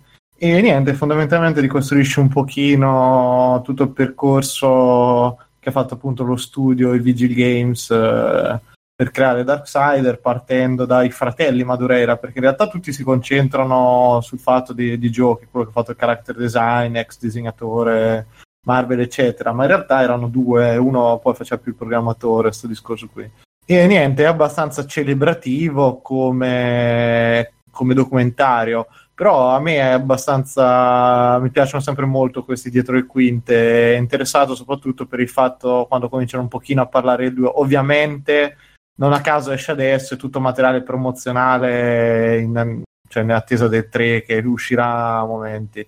Però diciamo che è abbastanza interessante, soprattutto quando cominciano a parlare del 2 e dicono quello che insomma è andato un pochino storto. Ovviamente loro non lo mettono sul piano dell'è andato storto, ma dicono semplicemente che eh, sono stati fatti vari problemi di valutazione in cui potevano benissimo riprendere tutto quello che ha funzionato del primo, quindi personaggio, ambientazioni, eccetera, mentre loro nella ricerca di fare qualcosa di più grosso hanno fondamentalmente spaccato tutto perché poi ribilanciare completamente il personaggio, inserire questo discorso qui del um, semi-RPG era e cercare di inserire tutta una serie di meccaniche, allargare il mondo, in realtà ha procurato una serie di problemi pazzeschi che poi sono venuti fuori nel gioco. Effettivamente chi ha giocato il 2 lo sanno tutti che ha degli alti e dei bassi spaventosi perché poi il personaggio è divertente ma il mondo è della tristezza, della vuotezza totale, non c'ha proprio ritmo. Già il primo a me sarà piaciuto ma il 2 proprio non, non riusciva, però è abbastanza interessante, i bozzetti, tutta questa cosa qui. Non... Per me se avete, non dura tantissimo, se non dura meno di un'ora, dai, si può guardare comunque, non è, non è micidiale, non è terribile, dai. Dai, dai, dai. Dai, dai. dai, dai. Eh, chi rimane? A, a, proposito di documentari, vi consiglio anch'io questa serie che in realtà mi sa che l'avevamo già consigliata qua su, su Freeplay qualcun altro, ma l'ho recuperata. Ho recuperato un episodio giusto qualche giorno fa. La serie si chiama Urasawa Naoki no Man Ben e praticamente eh, sono degli episodi singoli dove c'è Naoki Urasawa che è sto mangaka che ha fatto mm, Monster 20 Century Boys. Sì. esatto quelli lì. E che intervista altri mangaka e fa de- delle mini monografie di un'oretta. Io ho visto ah, quella è su... su... è quello su YouTube Bruno? sì sì sì sì, sì ah sì, sì molto, molto forse... bello come... sì, è molto bello come forse ne avevi parlato proprio tu. Boh, comunque ricordo, ho visto di recente ho visto di recente un episodio, quello su Ryoichi Kegami, che sarebbe quello che ha fatto Crime Freeman, eh, Sanctuary e altri, e altri manga un po' anni 90. Infatti, poi tra l'altro lui ha 70 anni ormai, però ancora, ancora se la cava. Fa vedere lui era Romix, tra l'altro, non dirò una cazzata. Ah, può darsi. Eh, no, questa che... settimana sì. Lui, tra l'altro, credo che sia abbastanza conosciuto in Italia perché fu proprio uno dei primi ad arrivare negli anni 90 con Granata Comics. Mm-hmm. Uh, Freeman, non ricordo, con tutte le, le, le, prime pugnette là con Crime Freeman, è grandissimo. E um, lui ha 70 anni, appunto, però è bell'arzillo, fa vedere che disegna lì, tutti, che poi Onestamente non so quanto, quanto, siano verosimili, perché io da quello che ho capito i mangaka giapponesi comunque i nomi grossi hanno tutto lo studio dei collaboratori mm. che, che, gli vanno appresso, perché fa anche vedere delle vignette che lui magari disegna, però uh, lui magari nella tavola fa il tratteggio a china e poi vedi nella tavola finita che ci stanno tutti i retini, le sfumature, che boh, secondo me sono tutte robe... Sì, infatti altre o le rifanno o me, applicano addirittura faceva vedere che lui poiché non sa disegnare i personaggi uh, dal lato destro quando li deve disegnare dal lato sinistro li disegna dal, dal lato destro e poi li capovolgono al computer perché così vanno prima e sì, no, fa così perché sì, diceva, sì. io con la, con, la, con la, mano faccio questi movimenti delle dita. È molto comunque interessante, sì, perché fa vedere no, proprio. Riguardo di questa cosa, una piccola nota.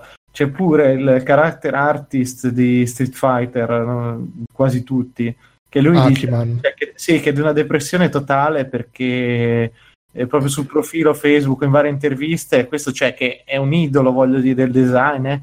Punto fa no perché io disegno i personaggi sempre girati verso sinistra perché dall'altra parte mi vengono male però migliorerò nel tempo cioè che come se fosse fondamentale al giorno d'oggi appunto farli perfettamente in quel modo però è poraccio mi ha fatto un po' tenerezza sta cosa sì è, quello stile di documentario un po' alla giapponese che un po' ti sono un po' documentari, però anche un po' a geografie delle persone di cui sì, parlano. Sì. È un po' depressivi che... comunque. Sì, poi vabbè, ci stanno, ma quella è un po' la roba giapponese, che mm-hmm, gli sì. autori giapponesi che hanno sempre sta, sta vena un po' malinconica, un po' de...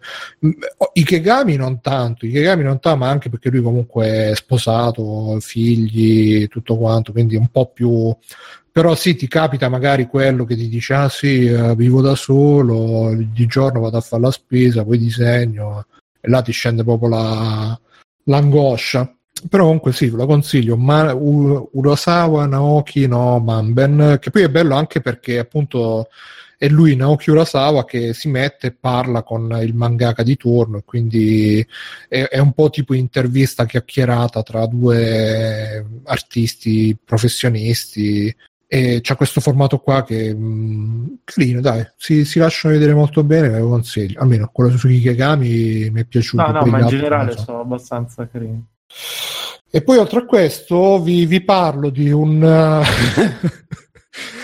un, film che ho recuperato tempo fa e che mh, mm, l'ho recuperato dopo tanto tempo, ancora non avevo parlato, ce l'avevo qua in scaletta da tanto tempo, che si chiama Robot Ninja. E praticamente è un film è un film che vidi da, da, bambino su una rete locale. Mi ricordo che ci rimasi veramente, veramente scioccato perché praticamente si vede sto, questo qua, la trama è che c'è questo tizio che disegna fumetti e il suo personaggio si chiama Robo Ninja e, e ci fanno una serie tv su questo Robo Ninja, però è una serie tv tipo il, il Batman degli anni 60 e lui dice no no, il mio Robo Ninja è serio, che è sta merdata e poi, eh, mentre sta tornando a casa una sera, vede che stanno tipo stuprando una ragazza e lui interviene, però lo prendono ammazzate o una roba del genere. E allora lui dice: No, no, devo diventare io robot ninja. E c'ha ovviamente l'amico professore che gli costruisce la tuta del robot ninja, che praticamente è una tuta normale con,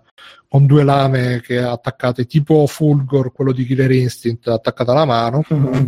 o tipo il Predator, eh. o tipo anche Predator, insomma, una cosa così e va in giro e uh, dà ammazzate a sti c'è praticamente c'è una gang solo una gang di criminali tra l'altro capitanati da, uno, da, una, da una donna che sembra la versione in miniatura di Vasquez di Aliens tutto ovviamente super latinos con la bandana e tutto quanto e, e va in giro ad ammazzare i criminali con sta, super tutona solo che a un certo punto lo prendono in mezzo perché lui comunque non è che, che abbia fatto che abbia chissà che preparazione di allenamento lo prendono in mezzo, lo caricano di mazzate e in particolare lo pugnalano al braccio e lui poi per, per curarsi il braccio lo, si vede che se lo apre da solo ci mette dentro dei ferri per tenerselo fermo, dell'ovatta per togliere è molto splat.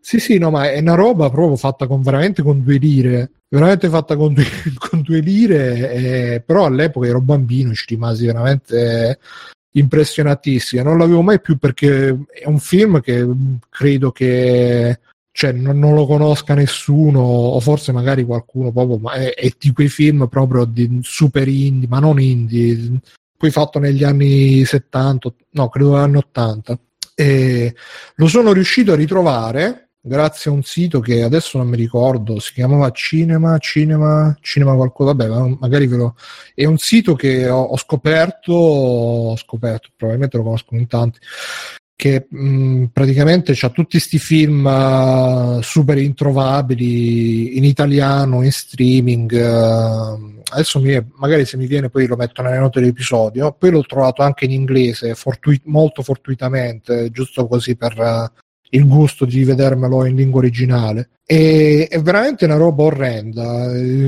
una roba che ti, veramente si, posso, si possono fare con una telecamera a mano, due persone e probabilmente era un, un film della corrente splatter horror che c'era a, quei, a quell'epoca, no? che appunto anche ci sono le scene dove lui si vede che infila ste lame negli occhi della gente e si sentono tutti quei rumori da, da, da, da mestolo in mezzo al brodo.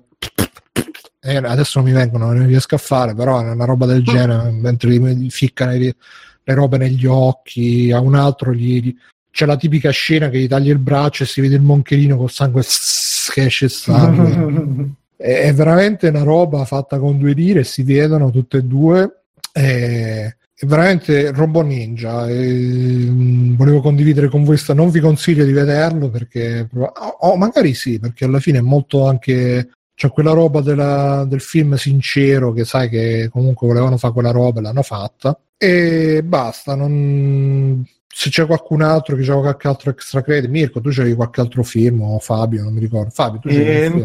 C'è cos'è Coco? Ah, scusa Fabio. No, io c'ho Quiet Place. No, so, vedete ah. voi. Sì, dai, facciamo brevemente. Vabbè, Vabbè super veloce, è il, un film horror in cui c'è um, oddio, come si chiama lei, aspettate del volo. Emily Blunt. Emily Blunt, bravissimo, ed è praticamente un film di Last of Us perché Pure è, questo sì, sì, sì, perché praticamente questo futuro, cioè futuro, questo sì, futuro in cui ci sono questi mostri eh, che ti, sen- ti, possono attaccare soltanto se ti sentono perché non vedono e hanno un udito super sviluppato.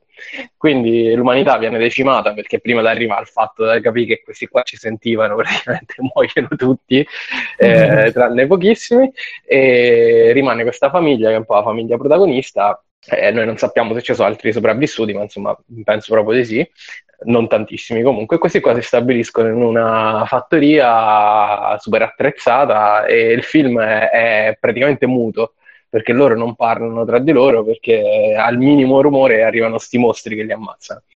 E, ecco, la particolarità appunto è che loro non parlano perché parlano la lingua dei, dei segni, cercano di fare meno rumore possibile, quindi il film è molto estraniante, estraniante dal punto di vista proprio audio, eh, perché almeno per un'ora, la prima ora non parlano proprio, dopodiché trovano uno stratagemma insomma per parlare un po', però non è un film in cui dei grandi dialoghi, ecco. Eh, però è molto carino perché un po' perché è originale proprio per questa cosa. Laddove magari nell'incipit non è un po' così originale perché appunto per, per chi ha uh, giocato è proprio The Last of Us. Ehm, e poi tra l'altro il protagonista sembra proprio quello di The Last of Us che poi è pure il regista non mi ricordo come si chiama. E, e invece nella seconda parte cioè quando mh, mm, succede il patatrack perché chiaramente questi qua stanno zitti tutto il tempo poi succede qualcosa. sì, sì, ah, ma lui è John Krasinski è il marito di esatto. Sì. Ah, beh, allora è pure qua è il marito, è il regista, fa tutto lui.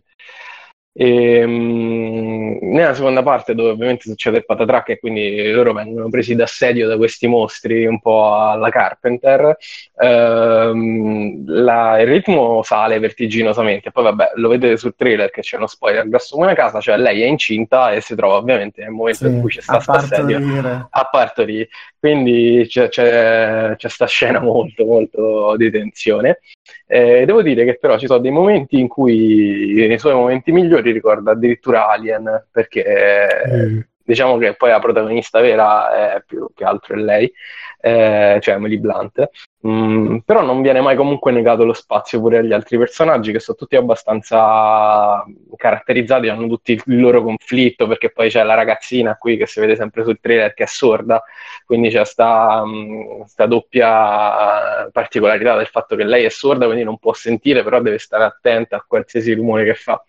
Eh, e in più loro tutti hanno in comune il fatto di sentirsi in colpa per non vi dico cosa però insomma un fatto fatto che succede nei primi, primi due minuti del film. Eh, è carino, non, è, non, non ti nonostante all'inizio sia praticamente muto, però la tensione è ben tenuta.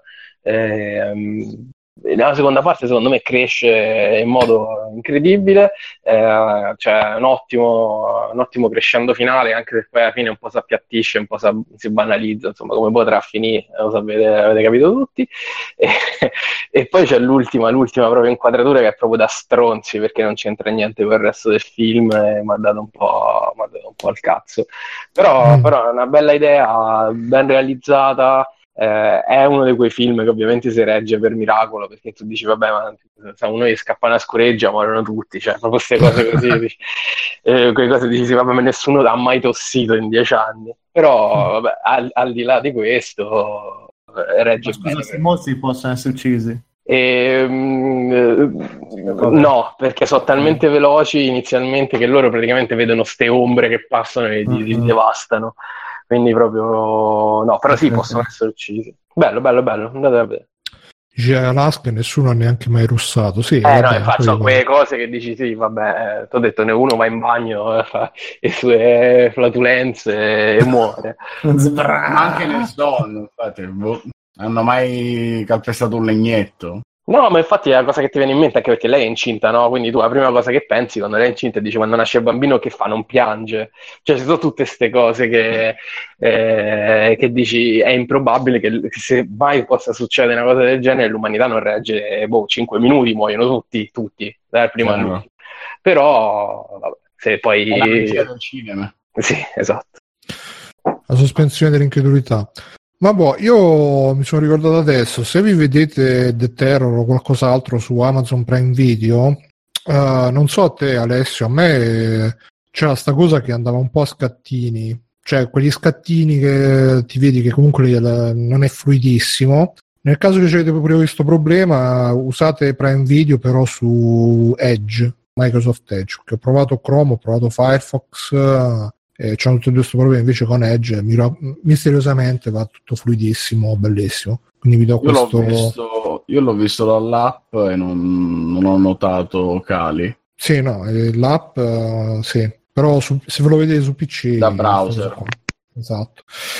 Vabbè ragazzi anche sta puntata numero 289 è finita, si volge alla fine la puntata 289 di Free Playing. Uh, ringraziamo come al solito tutti quelli che ci hanno seguito in diretta. Ricordiamo che Free Playing potete seguire in diretta su Twitch, uh, dove tra l'altro facciamo anche super, super livetti di Twitch intanto.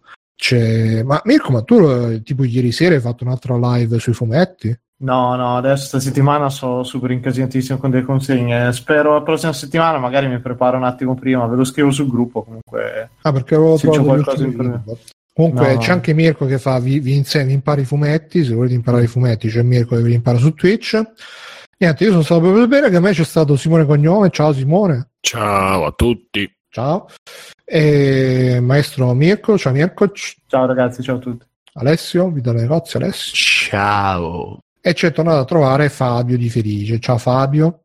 Vuoi darci qualche contatto, qualche sito, canale YouTube che si... Eh, il sì, nome è bruttissimo. Canale YouTube Red da Mame, canale mio e di Laria, che è la mia fidanzata, dove mettiamo i video del nostro viaggio in Giappone. E poi vabbè, mi trovate a scrivere su The Shelter online e su The Games Machine, rivista e sito. Grande. E niente ragazzi, ci sentiamo la prossima volta. Fate tutti un ciao ciao ciao ciao ciao ciao ciao ciao ciao. Conan, qual è il meglio della vita? Schiacciare i nemici, inseguirli mentre fuggono e ascoltare i lamenti delle femmine. Questo è bene.